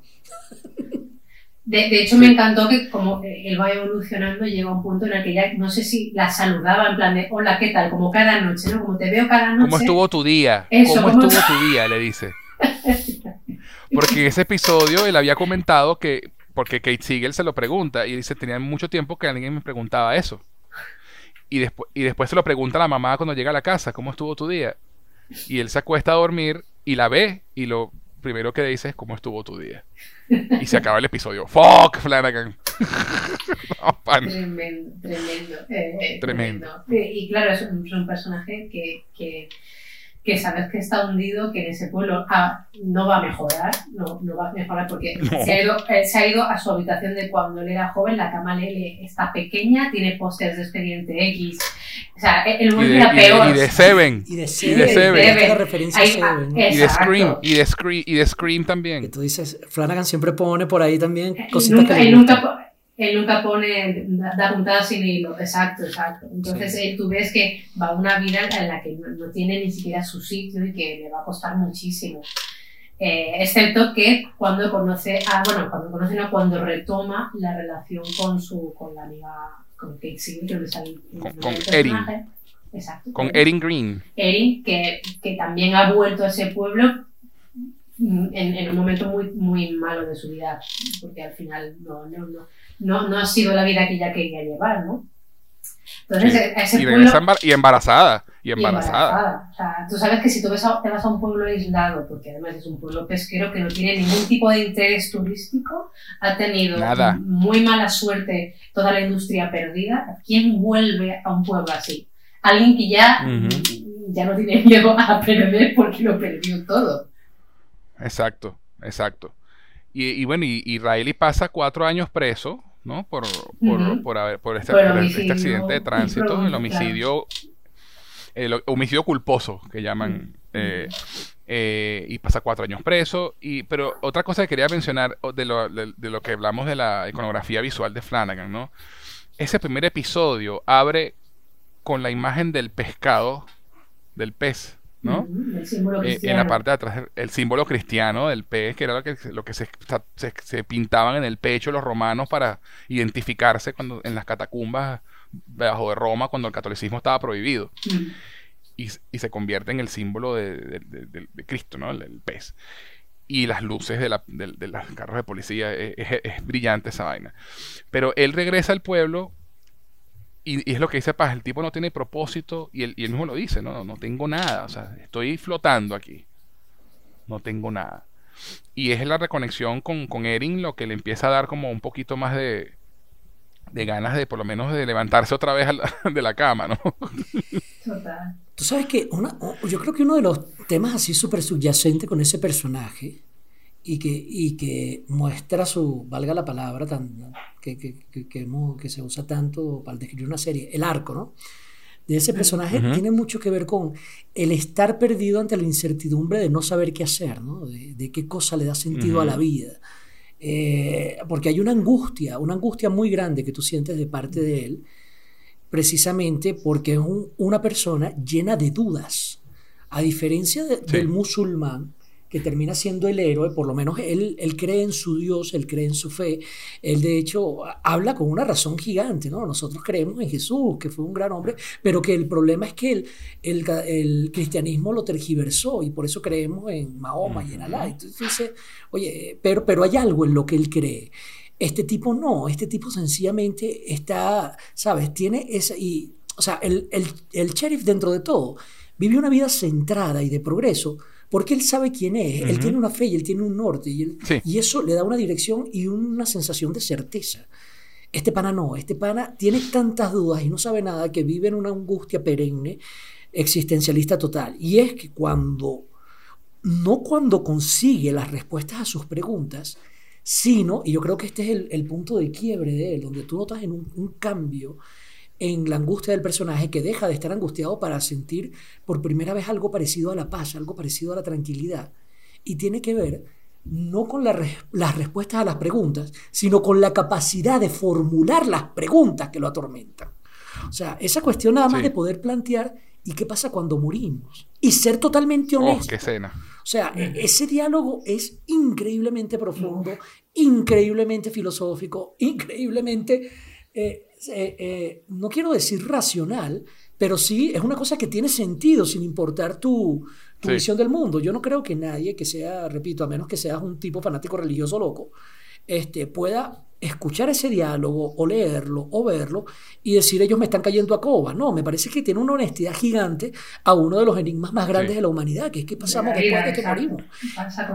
Y cuando tú eres honesto ante las preguntas más, más, más eh, incontestables de la vida, exacto, que son las más profundas, como bien dice yo, tú sientes cierta sensación de paz, no porque tengas la respuesta, sino que por lo menos ya eres consciente de tu propia ignorancia. No sé si me explico, pero es, eh, eh, es, lo que yo te dice, coño, esta película ya va, es política, es religiosa, es filosófica, no, lo es todo. Tiene todo. es todo. no, y además un detalle muy importante, un detalle muy importante en esa conversación, porque cuando ellos empiezan a hablar de la muerte y empiezan a hablar de, de eso, él jamás osa a hablar por todos. Él dice, solo puedo hablar por mí. Y eso es muy importante también. Sí, sí lo es.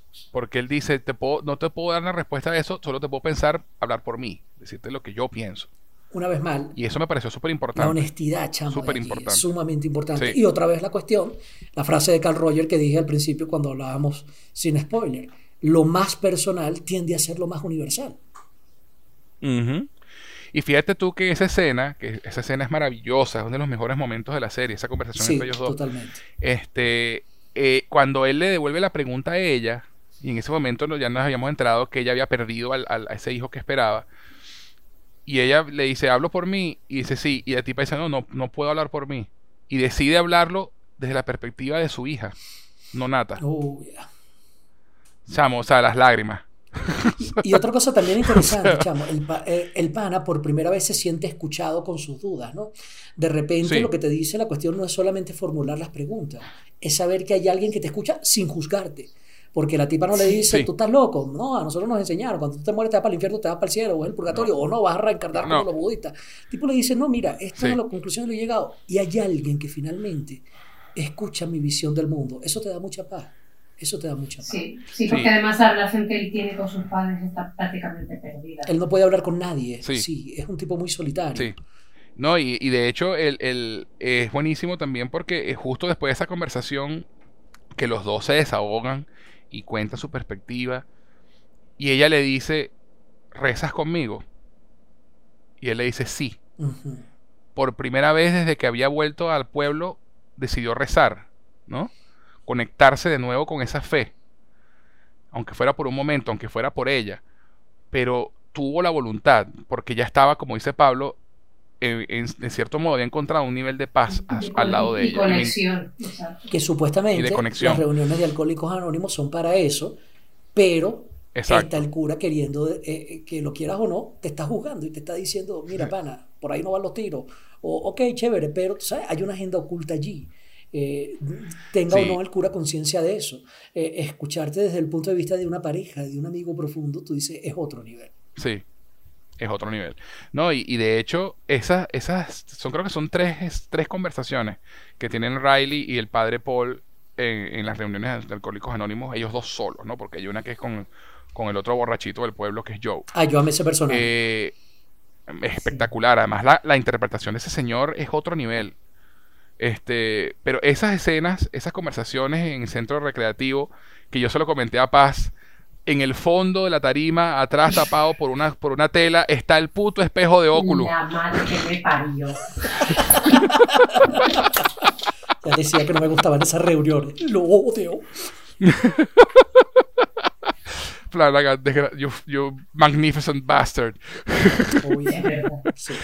este, pero esas conversaciones que tienen ellos ahí son espectaculares porque es, también, por un lado, obviamente el padre está tratando de manipular a, a, Riley para que, se, para que vuelva al redil, ¿no? Para que entre al rebaño.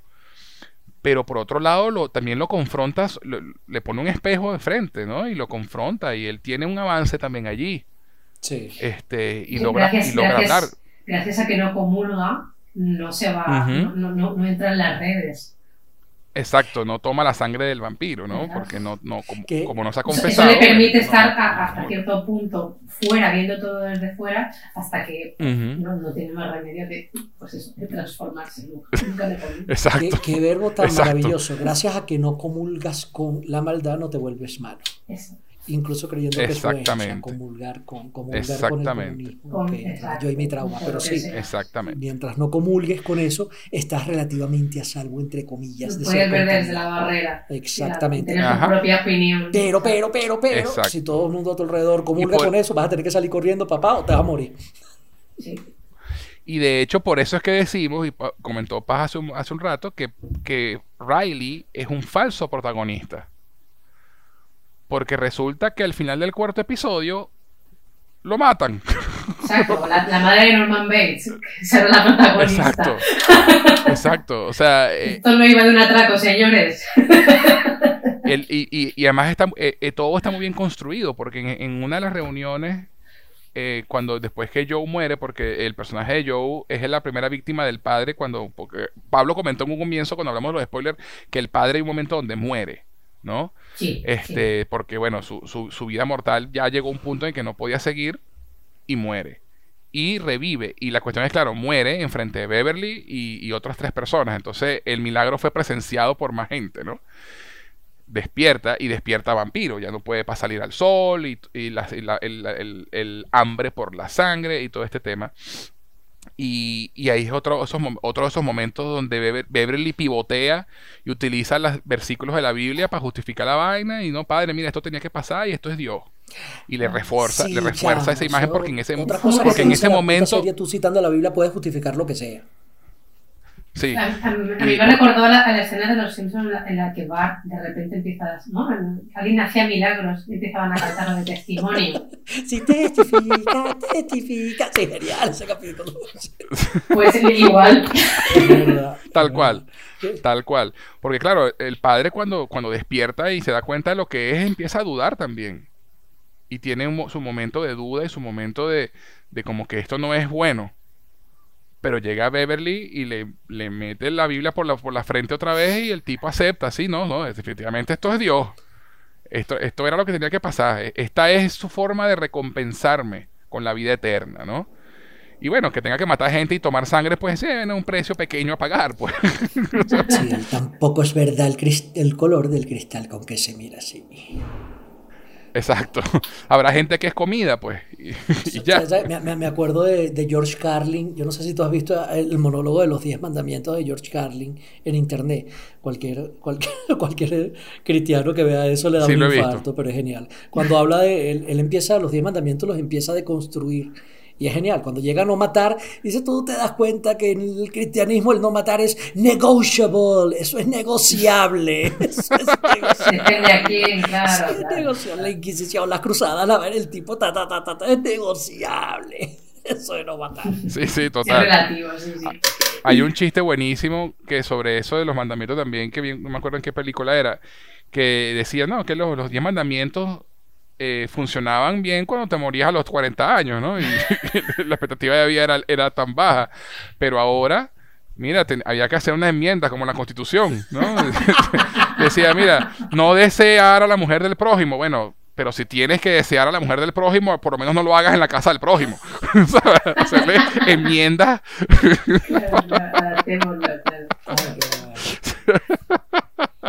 pero es así. Entonces, claro, pasa esto y Riley eh, en, una conversación preguntándole por Joe, el padre dice una mentira. Habla de que no, fue a visitar, amor fue a ver a su hermana. Y ya Joe le había contado que la hermana estaba muerta. Entonces dice, me mintió. El tipo me mintió. Y él iba a reunirse con Erin esa noche. Pero no sé qué sacaba de la cabeza la idea. Coño, el tipo me, mintió. Tengo que ir a, enfrentarlo.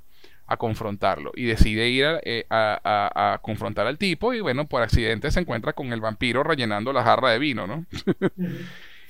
Y, bueno, como testigo del tema había que eliminarlo. Y ese capítulo termina así, con el vampiro brincándole a Riley encima y mordiéndolo. Y tú dices, ok, se acabó esta vaina, pues el, protagonista murió. pero quedan tres episodios. Tú sabes que.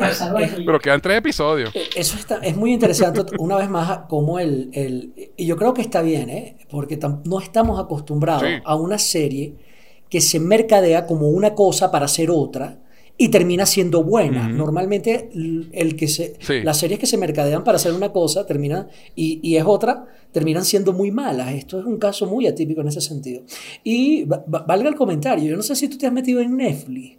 Chamo, ya has visto que cuando tú haces clic en la serie, la imagen que a mí me ha parecido, donde está para ver este episodios y más, y todos los capítulos, no es la escena de Riley, ni es la del la del cura ni es la del pueblo o de una iglesia, no. Es la de los cuatro únicos adolescentes de toda la serie que son más nulos que el carajo, entre comillas. Como si fuera una serie puberta millennial tipo Stranger Things. Que tú dices, pero bueno, ya va. Esto, esto es completamente engañoso.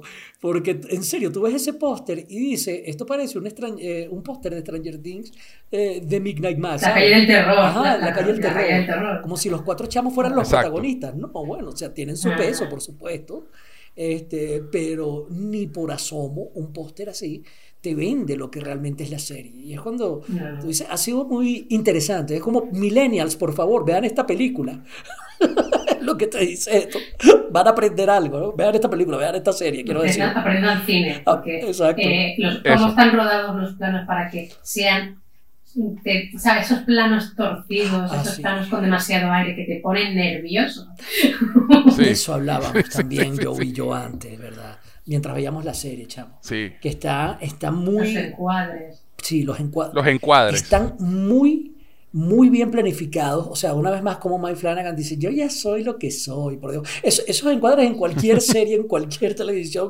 Mira, yo, yo, hubiera trabajado con esos encuadres en HBO y me rebotan el programa y me dicen, esto no puede salir. ¿Qué te pasa? ¿Tú eres loco?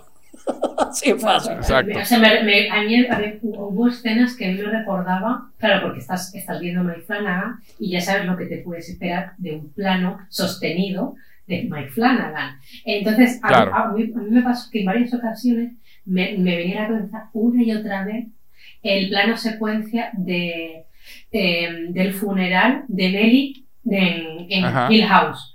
Todo el rato viendo el ataúd detrás diciendo, Dios, cómo esto se levante, Dios, cómo esto se levante. Pues eso, ese nervio de Dios mío, que, que lo están enfocando. Aquí hay demasiado aire que va a salir por detrás.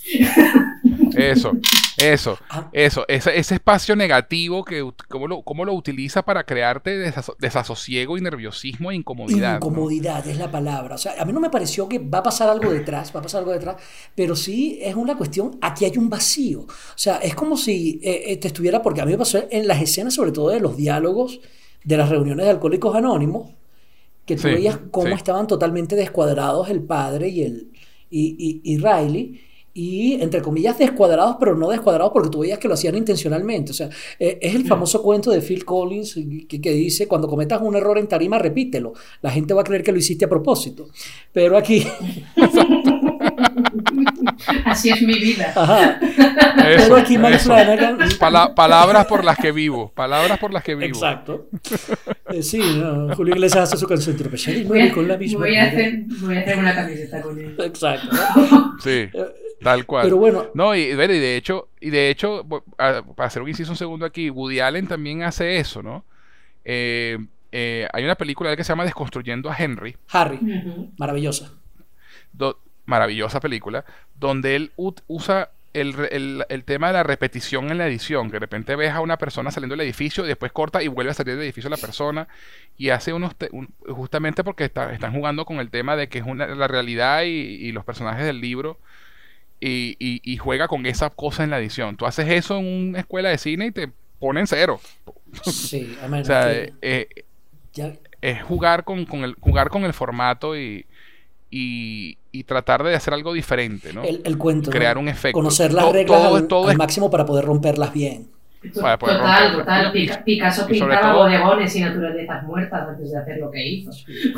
Exacto, exacto. Eso y y, y, también el tema del contexto, pues obviamente en, en, el, la idea de estas tomas, de, estos encuadres extraños, es crearte una, una, incomodidad, ¿no? Que, que, refleja la incomodidad de Riley, porque sobre todo en la primera reunión es donde más se ve. Y es cuando te, dice, aquí hay vacío en lo que están hablando y a la vez tú sin darte cuenta estás pensando son palabras vacías lo que están eh, conversando. Eh, y eso te genera incomodidad, desasosiego, molestia. Tú dices, wow, pero el tipo lo hace a propósito. Dije a propósito. Eso, a propósito. Pero porque, porque el padre es muy convincente, porque lo dice con tanto. O sea, para mí el padre llegó. O sea, el, el, momento culmen que es ese speech sobre la guerra en el púlpito es que eso es un dictador de balcón y se te ponen los pelos de punta. le falta porque tú has oído muchas veces pues, cuando alguien hable así y con, señalando con el dedo, mamá, vámonos de país. bueno, que, y que es lo, y justamente lo hace la madre de la doctora. Claro, noche de la misa. Ojo, y este, quien sabe la verdad esta lo que ocurre detrás, perdón, Riley en el bote, mira, yo ya sé lo que va a pasar, es lo que te aconseja, huye, no busques salvar a nadie, vete, ya, déjalo todo, sálvate tú, porque yo ya sé lo que va a pasar y, no me vas a creer. Una vez más, chamo, el trauma del comunismo. O sea, la película es política, es religiosa, pero la película, la serie, todo. Tiene de todo, tiene de todo, tiene de todo. Y eso, y justamente antes de hablar de la escena del bote, que sí quiero hacer un, conversar un ratico sobre esa escena, eh, quiero, quiero hablar de la última reunión entre, entre Riley y el padre, cuando ya Riley está convertido y el padre le, repite ese mantra de la de Dios dame la fortaleza para, para, aceptar lo que no, las cosas que no puedo cambiar, este valor para para cambiar las que sí puedo y, sabiduría para entender la diferencia, ¿no? Este, que es, es espectacular, es, es, realmente, eso es una, unas reglas de vida súper buenas. Este, pero claro, la, la, forma en que las aplica el padre y, y de nuevo el diálogo, ¿no? Cuando eres un vampiro, hijo, esa es una de esas cosas que no puedes cambiar. Enhorabuena. Este, toda esa conversación se, es para llevar a Riley al punto porque él le dice, yo sí, yo maté, le dice, a partir de este momento vas a tener completa sinceridad de mi parte, le dice el padre, yo te voy a decir toda la verdad. Y le dice, ¿mataste a Joe? Sí, lo maté. ¿Y no te sientes culpable? No. ¿Cómo te hace sentir eso? Ese momento que le dice, molesto, no. ¿Cómo te hace sentir eso? Frustrado, no. Y el tipo le, por primera vez le grita y le dice, no, pana, o sea, yo estoy siendo sincero contigo y tú también tienes que ser sincero conmigo. Dime, ¿cómo te sientes sentir esa vaina? Y le dice, celos celos porque yo todas las noches sueño con la persona que maté porque la conciencia no me, no me deja en paz. Ese momento, y, ese, y lo quiero comentar porque este señor, eh, Sad Kilford, que es el que hace Riley, la actuación del tipo es brutal, pero es de esas actuaciones infravaloradas porque no es, es de muchos silencios y, habla bajito. Sí, sí, sí, sí no es, no es una. es taciturno. Pero qué actuación tan increíble es ese señor. Sí. Ese, ese momento cuando él le dice celos y se la... Yo creí que iba a decir, en lugar de sí, envy, pero, pero es verdad, al final dijo celos, ¿no? Que al final es casi lo mismo que los celos que la envidia, pero el tipo dijo celos. Sí, sí, totalmente. Celos.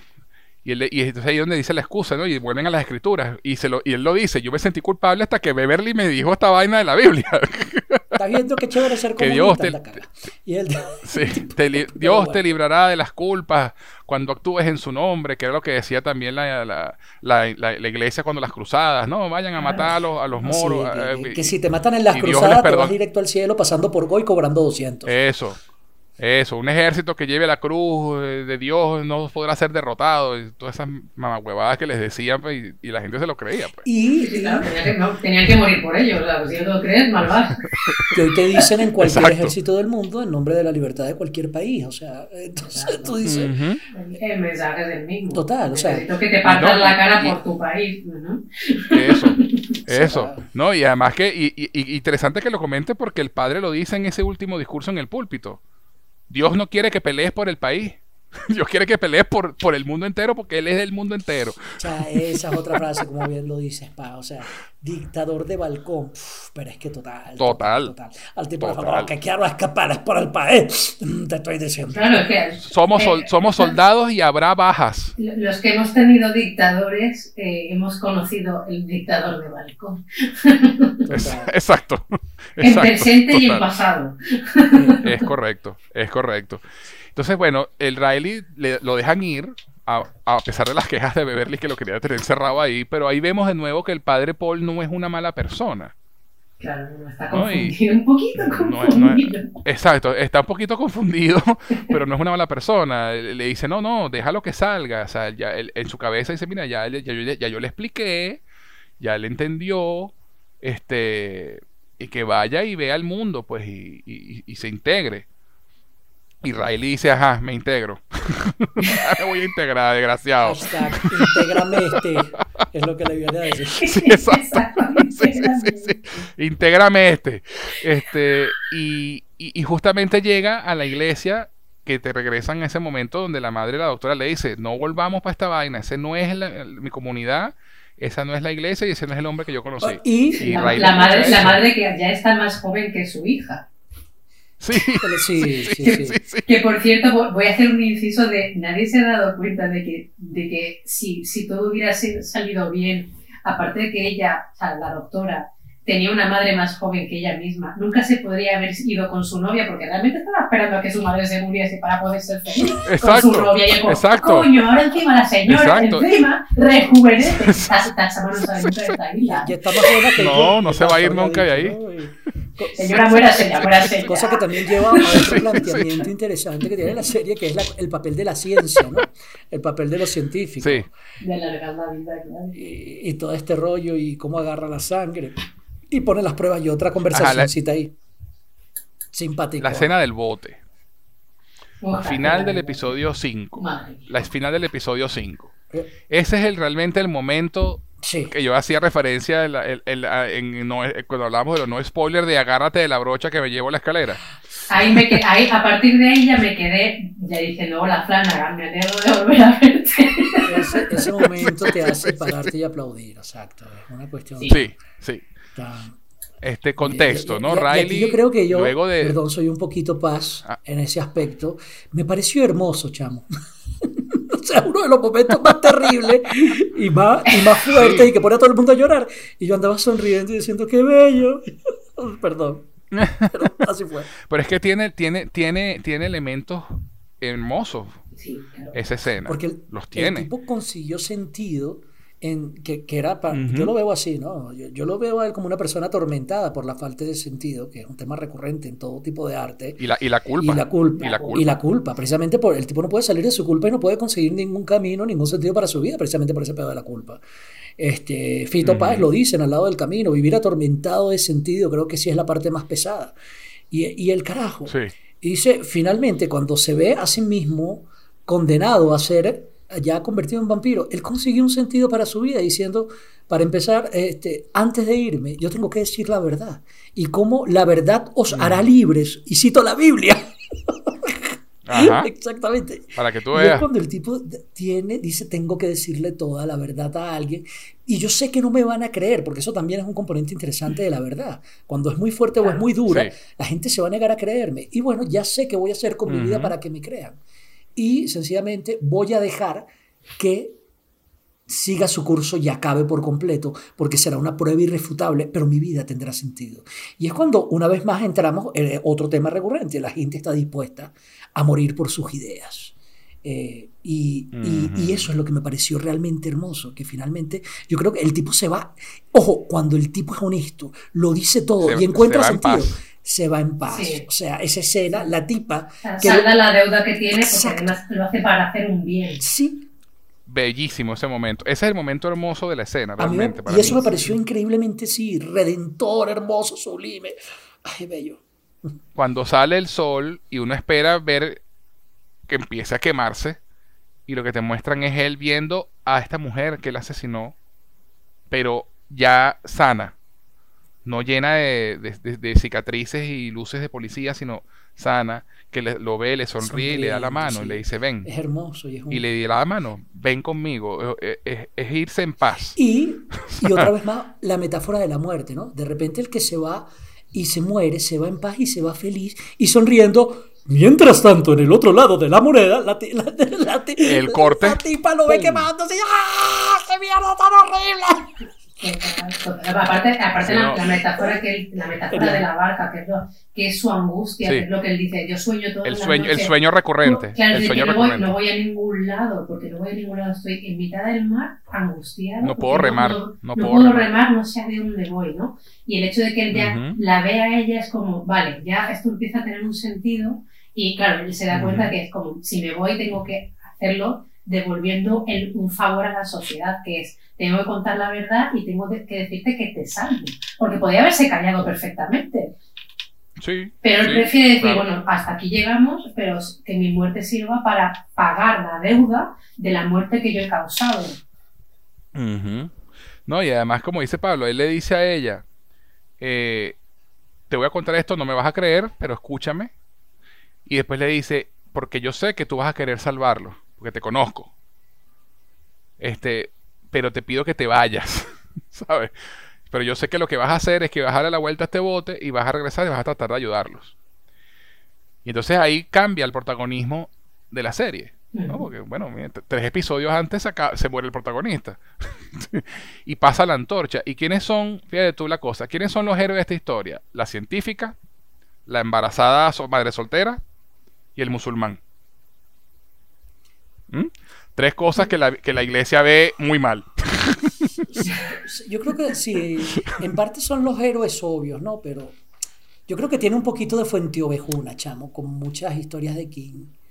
eh, en cuestión de heroicidad, porque la mamá de Riley al final también hace algo heroico, y el papá, te has, comido a alguien, no, no me comí a nadie. Y es cuando el, tipo es... Sí, no, no, obviamente, obviamente no son los únicos héroes, pero son los héroes los protagonistas. Sí, los pues. protagonistas, entre comillas. Pues. E, y precisamente por eso. Que comparten ese protagonismo. Y sin embargo, el, motivo de toda la historia, perdón, es cuando eh, Riley llega al pueblo. y repito, una vez más juega mucho con eso, con este formato que es muy de serie de TV, donde tú no sabes quién es el verdadero protagonista de la vaina. Pero sí, los héroes obvios, más, más que protagonistas les diría yo. Sí, de, hecho en el caso de la doctora es un combo, porque es doctora y es lesbiana, o sea, es que... Exacto. o sea, dos por uno, ahí tienes dos por uno. Sí, sí. Y, y, lo, más impresionante es eso, ¿no? Que, lo que acaba de decir Pablo Furda importante, y es que incluso los personajes menores, y digo menores por, usar una palabra, por decir, pero no. Por decir, no son menores y tienen arcos. El, y tienen el borracho, madre mía, madre mía la historia. Oh, el, borracho y la niña. Y ojo, y el hijo del musulmán al final también, tremenda heroicidad. Sí, sí. Sí, sí, eh, y de hecho, yo voy a decir que el musulmán, como Pablo decía, él internamente tiene una paz que le da su, su creencia y su fe y está como centrado, pero su conflicto viene por el hijo. O sea, no es, no es él el que está en conflictuado por sí mismo, sino está conflictuado por su hijo. ¿no? Por, y por la muerte de su esposa y por su hijo, ¿no? Y, y, el hijo que empieza a tratar de, gracias a, a esta manipulación emocional de los milagros y, la, y la, cuestión, em, le da curiosidad explorar esta otra religión y el, y el papá en un principio da este rechazo, pero como bien dice Pablo, el tipo llega un momento dice, no, yo no le puedo decir a mi hijo que no busque a Dios. Pero es que además, si os dais cuenta, los primeros a los que quieren manipular es a la gente joven, que es lo que suele pasar. Las ideas radicales impactan primero en los jóvenes porque están en la edad de quemar contenedores, de, ¿sabes? De, liarla, de, tirar, piedras. Exacto, porque tienen la fuerza de la juventud y la creencia ciega de lo que te lo están contando, cosa que nunca contrastas porque eres demasiado joven y no tienes experiencia vital, como nunca lo viste antes, te lo crees. Claro. volviendo a la comparación con el comunismo, hay una frase que decían muchos mis profesores de la universidad, que es que decían, el que, el que es joven y no es comunista no tiene corazón, y el que es viejo y es comunista no tiene cerebro. Yo nunca tuve corazón entonces, porque me pareció una mierda. Pero, sí, sí, el, momento de que los primeros influenciados sean los, los, niños en una escuela dice mucho. Sí, sí, sí. Y el primer milagro sea con una niña.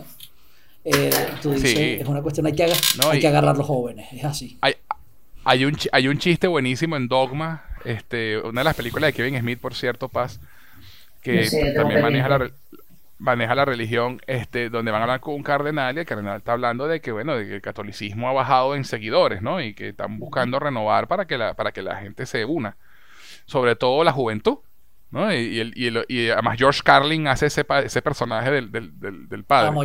Y él dice, eh, y él dice, agánchenos mientras son jóvenes. Y otra de las protagonistas le dice así, ah, como la industria del tabaco, ¿no? y, el y el padre responde, ah, si, si tan solo tuviéramos sus números. si tan solo tuviéramos tanta gente como ellos. es tal cual, es tal cual. Este, y bueno, entramos entonces a la recta final de la serie, ¿no?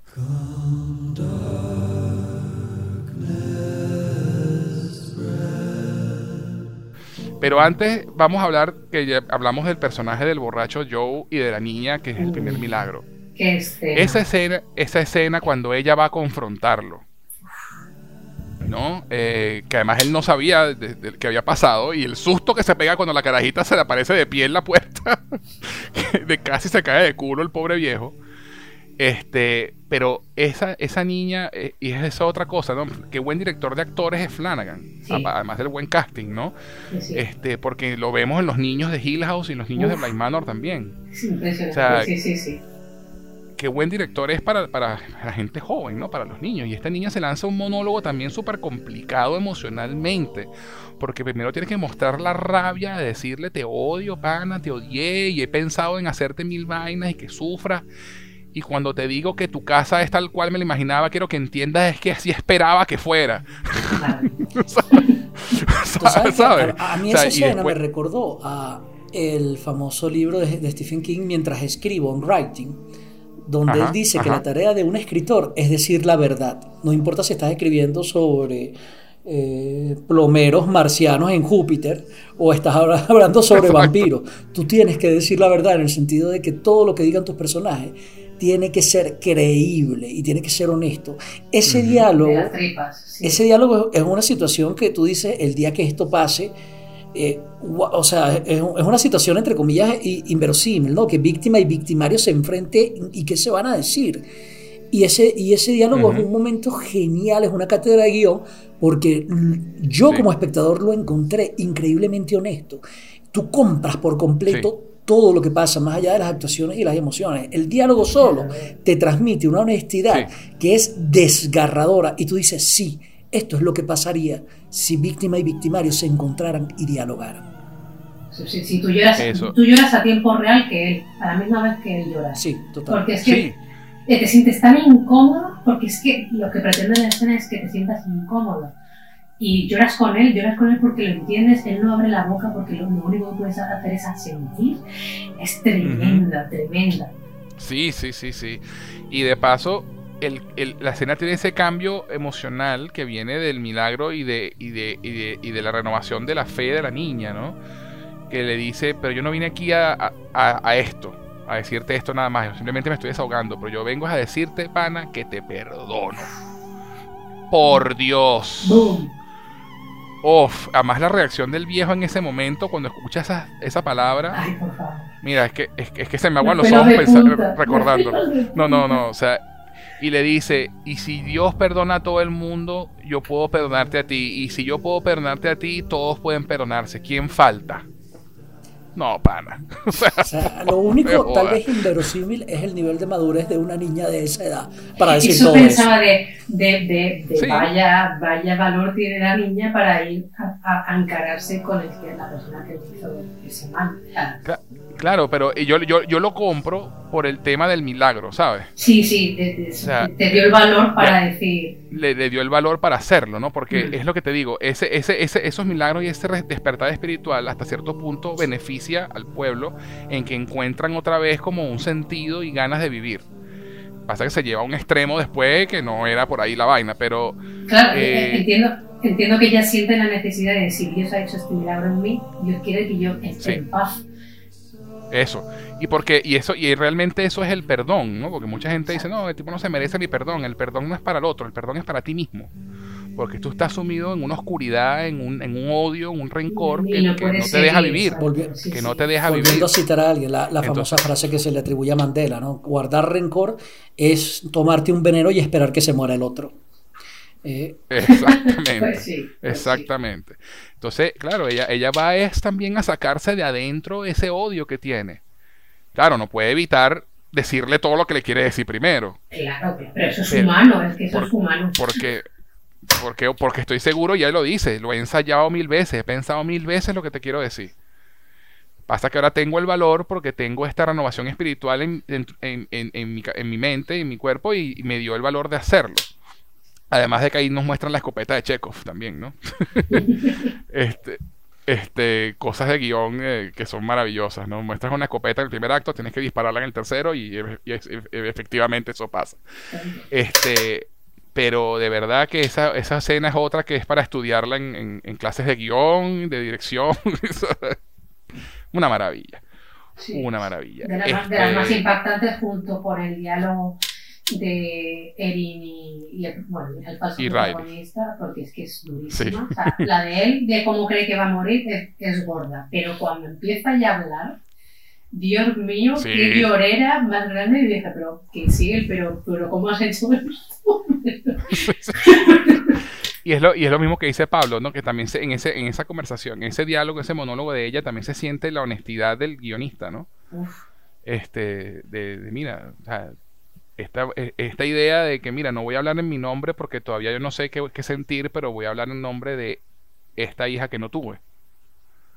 O sea, eh, es una cosa que, bueno, mira, solo, solo quienes han pasado por algo así podrán entender.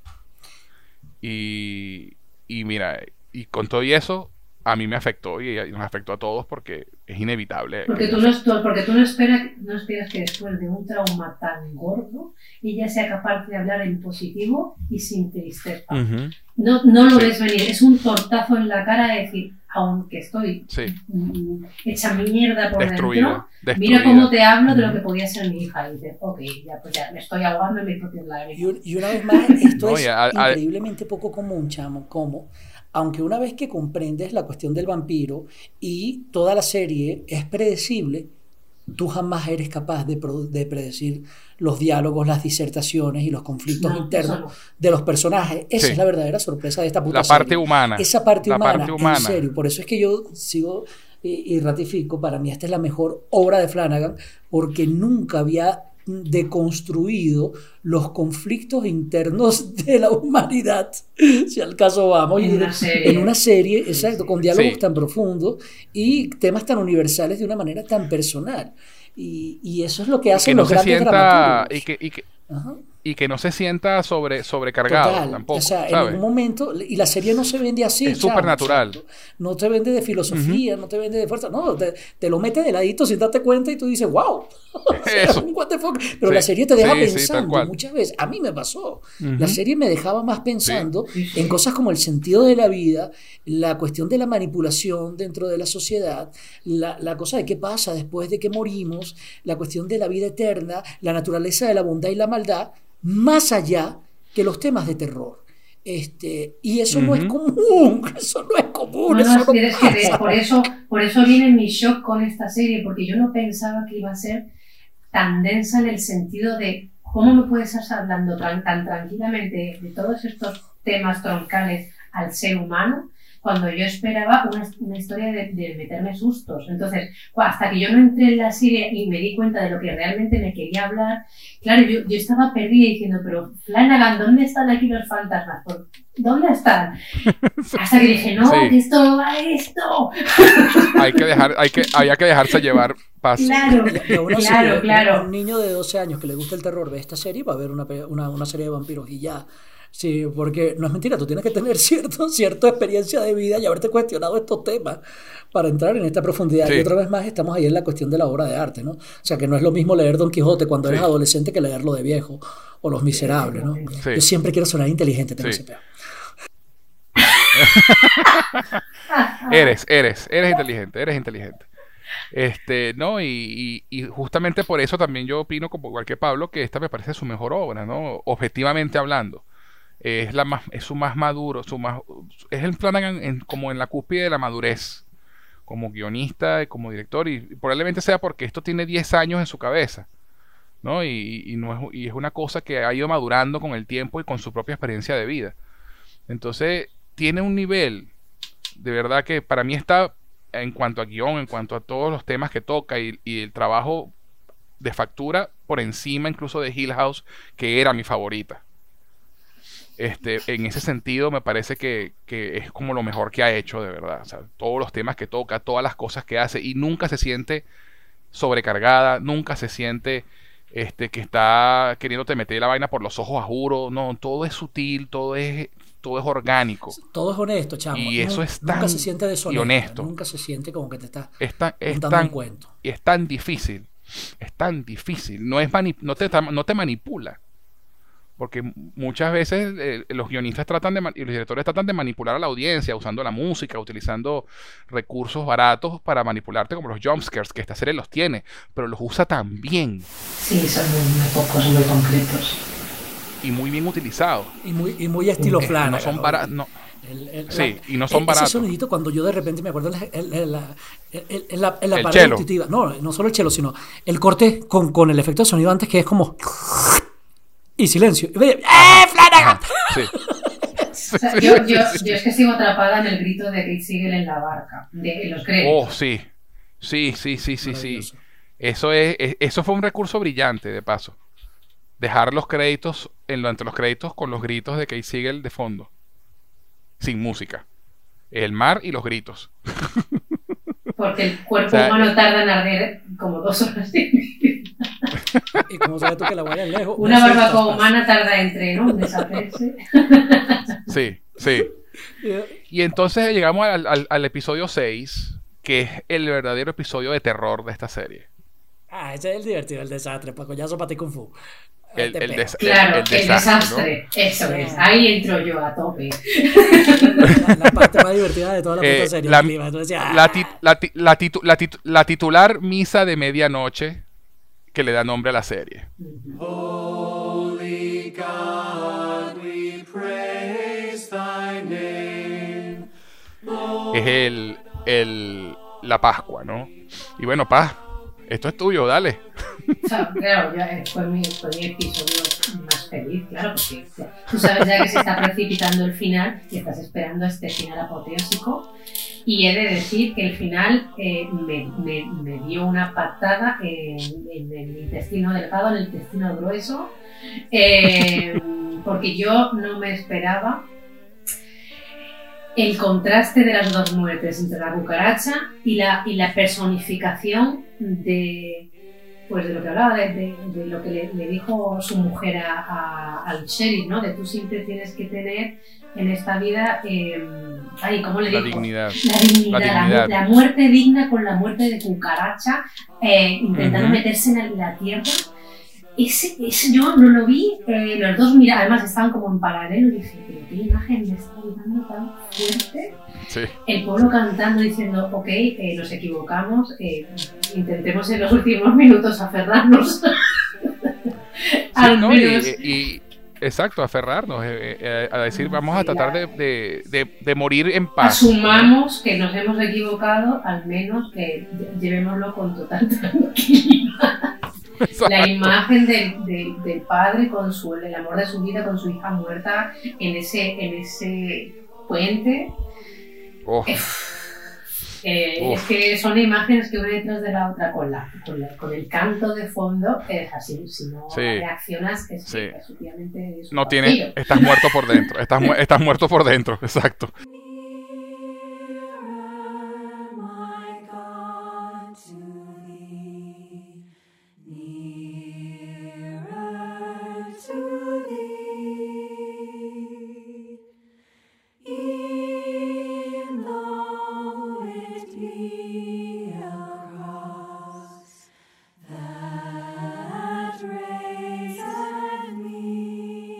No, y además que, dato curioso, esa canción que cantan ellos al final es un, es un, eh, es un himno eh, religioso y es el, eh, la misma canción que los músicos del Titanic tocaron mientras hundía el barco.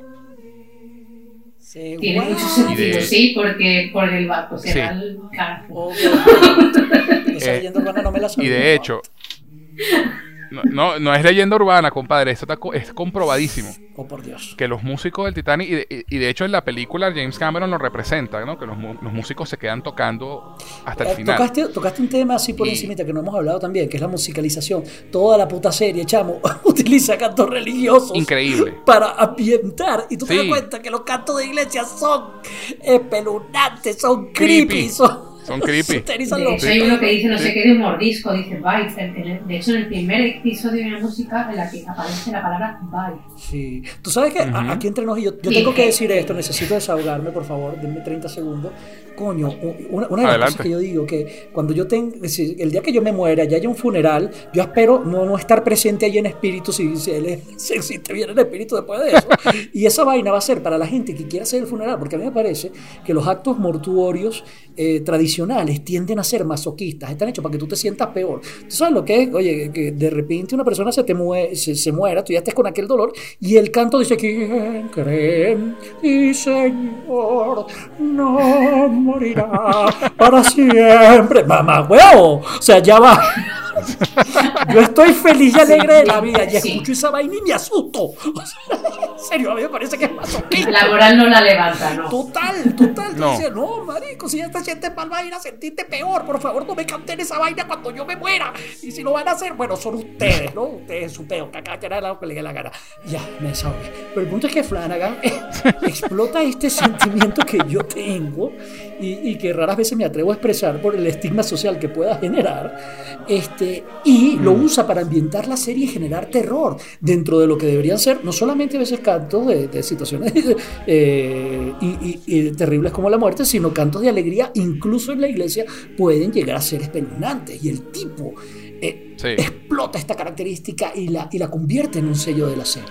Y se te quedan en la cabeza. Mención especial. Que es lo peor. O sea, Mención se te especial quedan en la cabeza lo que este, para cantando. la canción que para, para la canción que cantan justo en el episodio 6 cuando empiezan a hacer la marcha hacia la iglesia. Que van casa por casa prendiendo las velitas Ay, y van caminando sí, en procesión. broma tú dices, Que puta. Además el diseño, el, el diseño de sonido de esas escenas es brillante porque la- la- los cantos tienen un peso en, el- la, en la mezcla. Llega un momento en que, en que como que suben el bajo y tienen una, un impacto que te resuena en el pecho, ¿sabes? Sí. Como, eh, está el en, en cuanto a sonido, eso está muy, muy, muy, muy, muy bien logrado. Este, yo quería hablar este, también de la masacre de, de- de- de Texas en la iglesia. Ujú. porque porque ese es la es la, la verdadera escena de terror De terror. divertido como, como decimos nosotros no el terror el terror divertido esa el terror de Eso. e- ese este donde el plan era bueno mira y eso y además eso es terrorífico en otro aspecto que, trae eco a los a estos a estas historias que uno ha escuchado durante los años de estos suicidios colectivos no de, esta gente que, que dice, mira, vamos a encerrarnos todos aquí y nos, y, y las sectas y nos, enven- y nos tomamos veneno para ratas porque vamos a trascender, ¿sabes? O sea, tiene esa alegoría allí, pero en este caso, obviamente, por el, te- el- el tema sobrenatural, pues sí trascienden, ¿no? Sí se, sí se despiertan otra vez. Pero que el primero que beba esa vaina sea el hijo del sheriff, me destrozó. Yo me cagué la risa, perdón. Da mucha pena. Sí, No, sí, no, sí. está bien. La- Sí. Raúl Colli ahí está Da mucha lástima. Total, total. ¿Tú sabes, tú sabes a qué me recordó esa escena, coño? Y, y yo sé que la, de repente es un poquito este, alejada la comparación, pero en serio me acordé a Stephen King en El Cuerpo, Stand By Me. Cuando, lo- cuando los Ajá. cuatro chamitos están en, en la hoguera y empiezan a contar historias y cuentan La, este... histo- la historia de los del Exacto, vómito. la historia del vómito. Dice, una vez que vomita el primero, todos se vomitan entre ellos y el que inició el vómito se caga la risa. O sea, así fue, pero bueno, con muerte y sangre.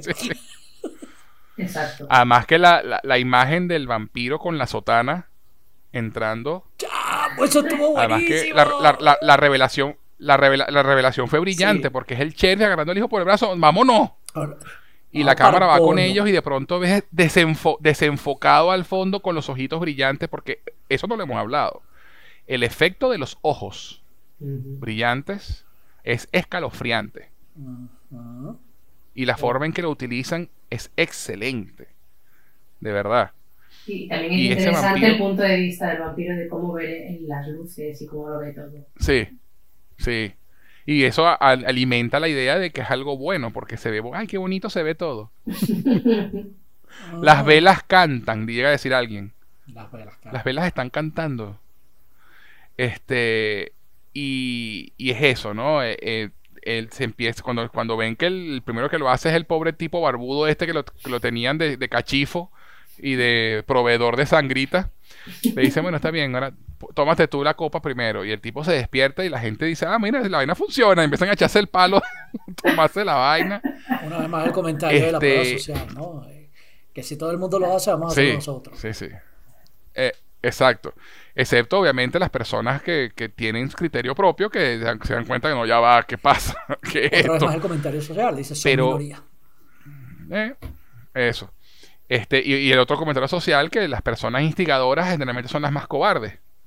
Beverly cuando vio la vaina fue y se escondió. Sí. Y, tú, y cuando, en- cuando entran al cuartico y la ven, ah, te escondiste, coño madre. ¿Tú sabes que Eso me acordó un amigo que yo tenía en la universidad, que el bicho era burda de meterse en protesta. Pero, pero jamás secundaria. Él decía, Ajá. chamo, yo voy, prendo un peo en el pedagógico, después me voy para la Universidad Central y prendo otro peo, después para el núcleo de ingeniería y ahí prendo otro peo, y cuando ya está la ciudad encendida, me voy para mi casa. el tipo era de eso. Tal cual. Tal cual. Y entonces, y ese, y ese es el momento donde el padre se da cuenta de la, de la metida de pata, ¿no? Porque una, cosa, una cosa es lo que pasó con Riley, uno a uno, donde podemos conversar, donde ya ha habido un, una- Una un preparación. precedente, una preparación y un precedente de que hemos hablado un par de veces antes y que una iglesia o un cuarto lleno de un poco de gente que está confundida, nerviosa Y hambrienta. y de paso un poco y hambrienta. ¿No? Y, y claro, entonces el tipo le dan el tiro, al padre le dan el tiro en la cabeza y lo dejan tumbado porque, bueno, tarda un poquito en recuperarse. Y ahí es donde Beverly dice, este es mi momento. Y da el golpe de estado. Golpe de estado, eso es. Da el golpe de estado. Abran las puertas. No, pero el padre dijo que no, no. El padre está ahí tirado. Ahora mando yo. Abran las puertas, que salgan Y quememos todo. y listo. Y, y para la mierda todo. Eh, uno, de verdad que el episodio 6, eh, los episodios 5, 6 y 7 son increíbles, de verdad. Ahí, ahí es donde arranca la. Mete, mete segunda la serie y, Sí, sí, sí. sí. y empieza, ¿no? Este, pero de verdad, o sea, qué, qué forma de terminar la serie de Flanagan. Y, y, y entonces el padre arrepentido, eh, obviamente pues nos enteramos de, de- de lo que ya se sospechaba, que pues, la doctora es hija del padre con la, con la, con la señora, que la era señora casada joven. con la señora que ahora es, que ahora es muchachita, este, que, que era casada, que también terminan convirtiendo. Y, y- y hay un diálogo bien bonito allí, cuando ellos dos conversan solos en la iglesia, donde él le dice, mira, tú, tú me hubieras dicho algo y yo me quito esta vaina del cuello y me voy contigo. Y ella dice, pana, yo no podía hacer eso. No le podía hacer eso a ella, no le podía hacer eso a él, mucho menos después de la guerra, y menos a ti, que esta era tu vocación. No iba- y a mí, no iba a dañar la vida de cuatro personas por esto. Y tú dices, "Vea, que arrecho la, hay gente que en verdad tiene la brújula moral bien puesta, ¿no? El celibato, la soledad, etcétera. Que tú dices. Sí, totalmente. Que, que es como que jodido. A mí me parece, ya entrando al final, final de la serie, chamo, que la serie tiene un final feliz. O sea, Sí, y- es esperanzadora. al sí. Sí, sí, Y- totalmente. Y de hecho, uno, uno- uno Es- de los es- grandes es- problemas precisamente con, con buenas historias es cómo darles un, un buen final, ¿no? Y yo creo que, o sea, yo me paré y aplaudí ah, con el, la- el último Sí. diálogo de cómo termina la serie. Oh, sí. Ya no siento mis piernas. ¡Bien! Se acabó. O sea, como Exacto, se acabó. el regreso a la tragedia, entre comillas, de no poder caminar, es una noticia buena. Y también, otra vez, Exacto. este, una, una cosa muy, muy, muy, un, un mensaje creo que es muy frontal y muy claro de la serie, coño, que, que a veces privarte de tus propias tragedias es la mayor tragedia que te puede ocurrir. O sea, olvídate, papá, no hay soluciones mágicas en la vida. Y a veces vivir Sí. con, lo que, con lo que te parece que puedan ser tus peores imp- impedimentos, no es que sea lo mejor que te puede pasar, pero sí lo más auténtico, es tu vida. Y, y tú tienes que ser dueño Eso. de eso. Eh, en lugar es de estar y es al- creyendo y- en cantos de sirena. O sea, me parece Eh, ¿no? Y, eh, un mensaje más poderosísimo. y lo de hecho, y de hecho lo dice, sí, totalmente de acuerdo. Y de hecho lo dicen, lo dice el, el- el personaje del sheriff en algún momento cuando habla con el hijo con- sobre los milagros y la cosa. Que Dios no funciona así, no obra así, no es magia. es magia. Se lo dice literalmente, no es magia, eso no es, eso no son milagros, ¿entiendes? No es magia, así no obra Dios. Y, y es así, totalmente de acuerdo contigo, Pablo. O sea, e- ese momento cuando ella dice no siento las piernas, además de ser un gancho al hígado, eh, por lo menos en mi caso lo fue, que yo se los comenté a ambos, ¿no? Cuño, esa última línea de diálogo me dejó tumbado. Pero la sonrisa de ella cuando lo dice, porque eso es la, la señal final de que esto se Y terminó. estoy libre. Ya O sea, no soy presa Estoy libre, del soy hechizo. libre. Exacto. Esto terminó. Lo saqué de mi sistema, Este- en palabras de la científica. Eso, Es un wow. exacto. En serio, para mí, el mejor final Sí, posible. porque- yo, yo no puedo pensar Porque te, tienen, te, te tienen con la angustia de no vemos, no vemos si ha caído del cielo, no vemos si ha caído del cielo vampiro, hasta que ella dice esa frase, ah, por fin, qué liberador. sí, sí, sí, sí, sí, sí, tal cual. Porque, Tal llega, cual. porque bueno. llegas a verlo y, y, y te hubieras quedado destrozado. Claro, claro. No, y, y con esto quiero hablar de lo, de lo último que quiero hablar antes de cerrar, que es la muerte de, de Erin. Bueno, bueno, bueno. Este, que bueno, el, por, Uf. como, como ya, como ya ha comentado Paz, este, Beverly en su fervor eh, religioso decide, bueno, mira, este, vamos a convertir en un arca a la iglesia y al centro recreativo. Vamos a quemar todo el resto del pueblo para que nadie pueda esconderse a menos que sea en la iglesia donde yo pueda ver quiénes son y decidir quién se queda y quién no. Que es un sitio que es suyo, además ella lo considera como suyo. Sí, exacto. Este, y, y lo considera un arca, ¿no? Y hace la comparación con Noé y todo el tema. Este, y justamente ese es el último sitio que entre el musulmán, su hijo y, y Erin terminan quemando. Y, y- y- como ella tuvo esa idea maravillosa de quemar al resto del pueblo, no tenía dónde esconderse y se jodió todo el mundo. Porque, porque los barcos los queman los héroes para que no puedan escaparse. No, lo que, no los quema Beverly. Los barcos los queman, los que los queman son los, los buenos, ¿no? Y, y entonces a Erin se la lleva el vampiro principal y empieza a morderla. O- que otra, otra está interesante es que estos vampiros no tienen colmillos, ellos roen. Como los ratones. Y pareciera que estuviera Eh, teniendo sexo. cosa que ta- Qué interesante. Sí, sí, tiene, es, un- es, es- es- es interesante la, la- la parte visual allí. Pero ella, Erin cuenta en un momento, cuando habla con Riley, un- una historia de su madre alcohólica que le cortaba las alas a los pajaritos. Y, y- y la obligaba a ella a tener las- los pajaritos, sostener los pajaritos mientras le cortaban las alas. Y eso, de nuevo, como, como todo buen guion, eso vuelve de nuevo al final, porque ella entonces retiene al vampiro con ella para cortarle las alas. ¿No? Sí. y le hace estos, est- estas cortadas en, en la, en la membrana de las alas, que es lo que hace que no pueda huir del amanecer, pues. Vuela, vuela muy mal y no, no le va a dar tiempo, pues son 50 kilómetros hasta la, hasta la costa y ni de vaina va a llegar. Y hacer esa conexión con Este, ese pero la muerte- es- ¡Ah! Brillante, brillante. Y Erin, en ese momento de su muerte, tiene la revelación, ¿no? Vuelve al momento cuando hablaba con Riley, pero esta vez sí habla por ella. Por primera eso no nos lo mostraron, que eso no, se lo guardó Flanagan. este, yo, bueno, yo no sé si fue que lo- no lo mostraron o que sencillamente en su cerebro y, y químicamente simplemente tuvo el momento de Lo iluminación desarrolla, ¿no? Y, y vuelve y vuelve a ese momento y, y- nos lo muestran así. No sé si o fue que lo si lo dijeron pero no nos lo mostraron antes. No sé. Ahí hay, Mm. queda interpretación de cada quien. Pero ese diálogo que ella da sobre somos uno con el cosmos y, y- y- y su visión de la muerte, Dios y el cielo, mira, aplausos de pie también. O sea, maravilloso, maravilloso. Mientras increíble. ella mira a las constelaciones. Exactamente. Ay, Dios mío. Flanagan, Eh, ¿por y ella dice, eso es lo que llamamos el cielo, esto es Dios. Entonces, ok, para O sea, yo, yo no espero que Flanagan vuelva a hacer una obra así de profunda. Porque, porque Yo siento que se lo creo. sacó Yo todo, creo que- ¿sabes? yo Siento creo- que lo dijo todo. Sí, yo creo que de aquí para abajo ya, yo creo que de aquí, de aquí para adelante, este, va a seguir haciendo obras excelentes porque el tipo es muy bueno, pero no va a llegar a este nivel Sí, otra vez. Yo lo la próxima tiene que ser, y, y lo apuesto aquí, venga Pablo Dos Santos profetizando, la próxima obra de Flanagan tiene que ser tipo Hosh, ¿sabes? Coñazo, pata y kung fu, una ira divertida y ya. Bueno, la- de hecho la próxima obra de Flanagan ya se sabe cuál es. Porque es, la- es la- es otra serie para Netflix, porque el contrato llega hasta esa última serie, se va a llamar Midnight Club, el Club de Medianoche, y está basada en, en una serie de libros de, de- de Young Adult, ¿sabes? Eh, y tie- es- es- Va, tiene que eh. ser divertida, no me espero otra vaina así como esta, pues es demasiado Sí, wow, Flanagan. Sí, sí, es una, es un- está basada en unos libros que se llama The Midnight Club, este, de un autor que se llama, ya te voy a decir, este, se me escapa el nombre. pero bueno, ya. ya. Eh, bueno, otro, Se- otro se- oh, se- Pike, el apellido es eh, Pike. me- me- mm, ¿Cómo es que se llama? Reformulo. La próxima obra original totalmente de Flanagan. Christopher tiene que Pike. ser una cosa divertida. Si Christopher esto está basado en otros libros, Sí. bueno, puede tener profundidad, pero ya Flanagan adaptando Sí. a otra persona.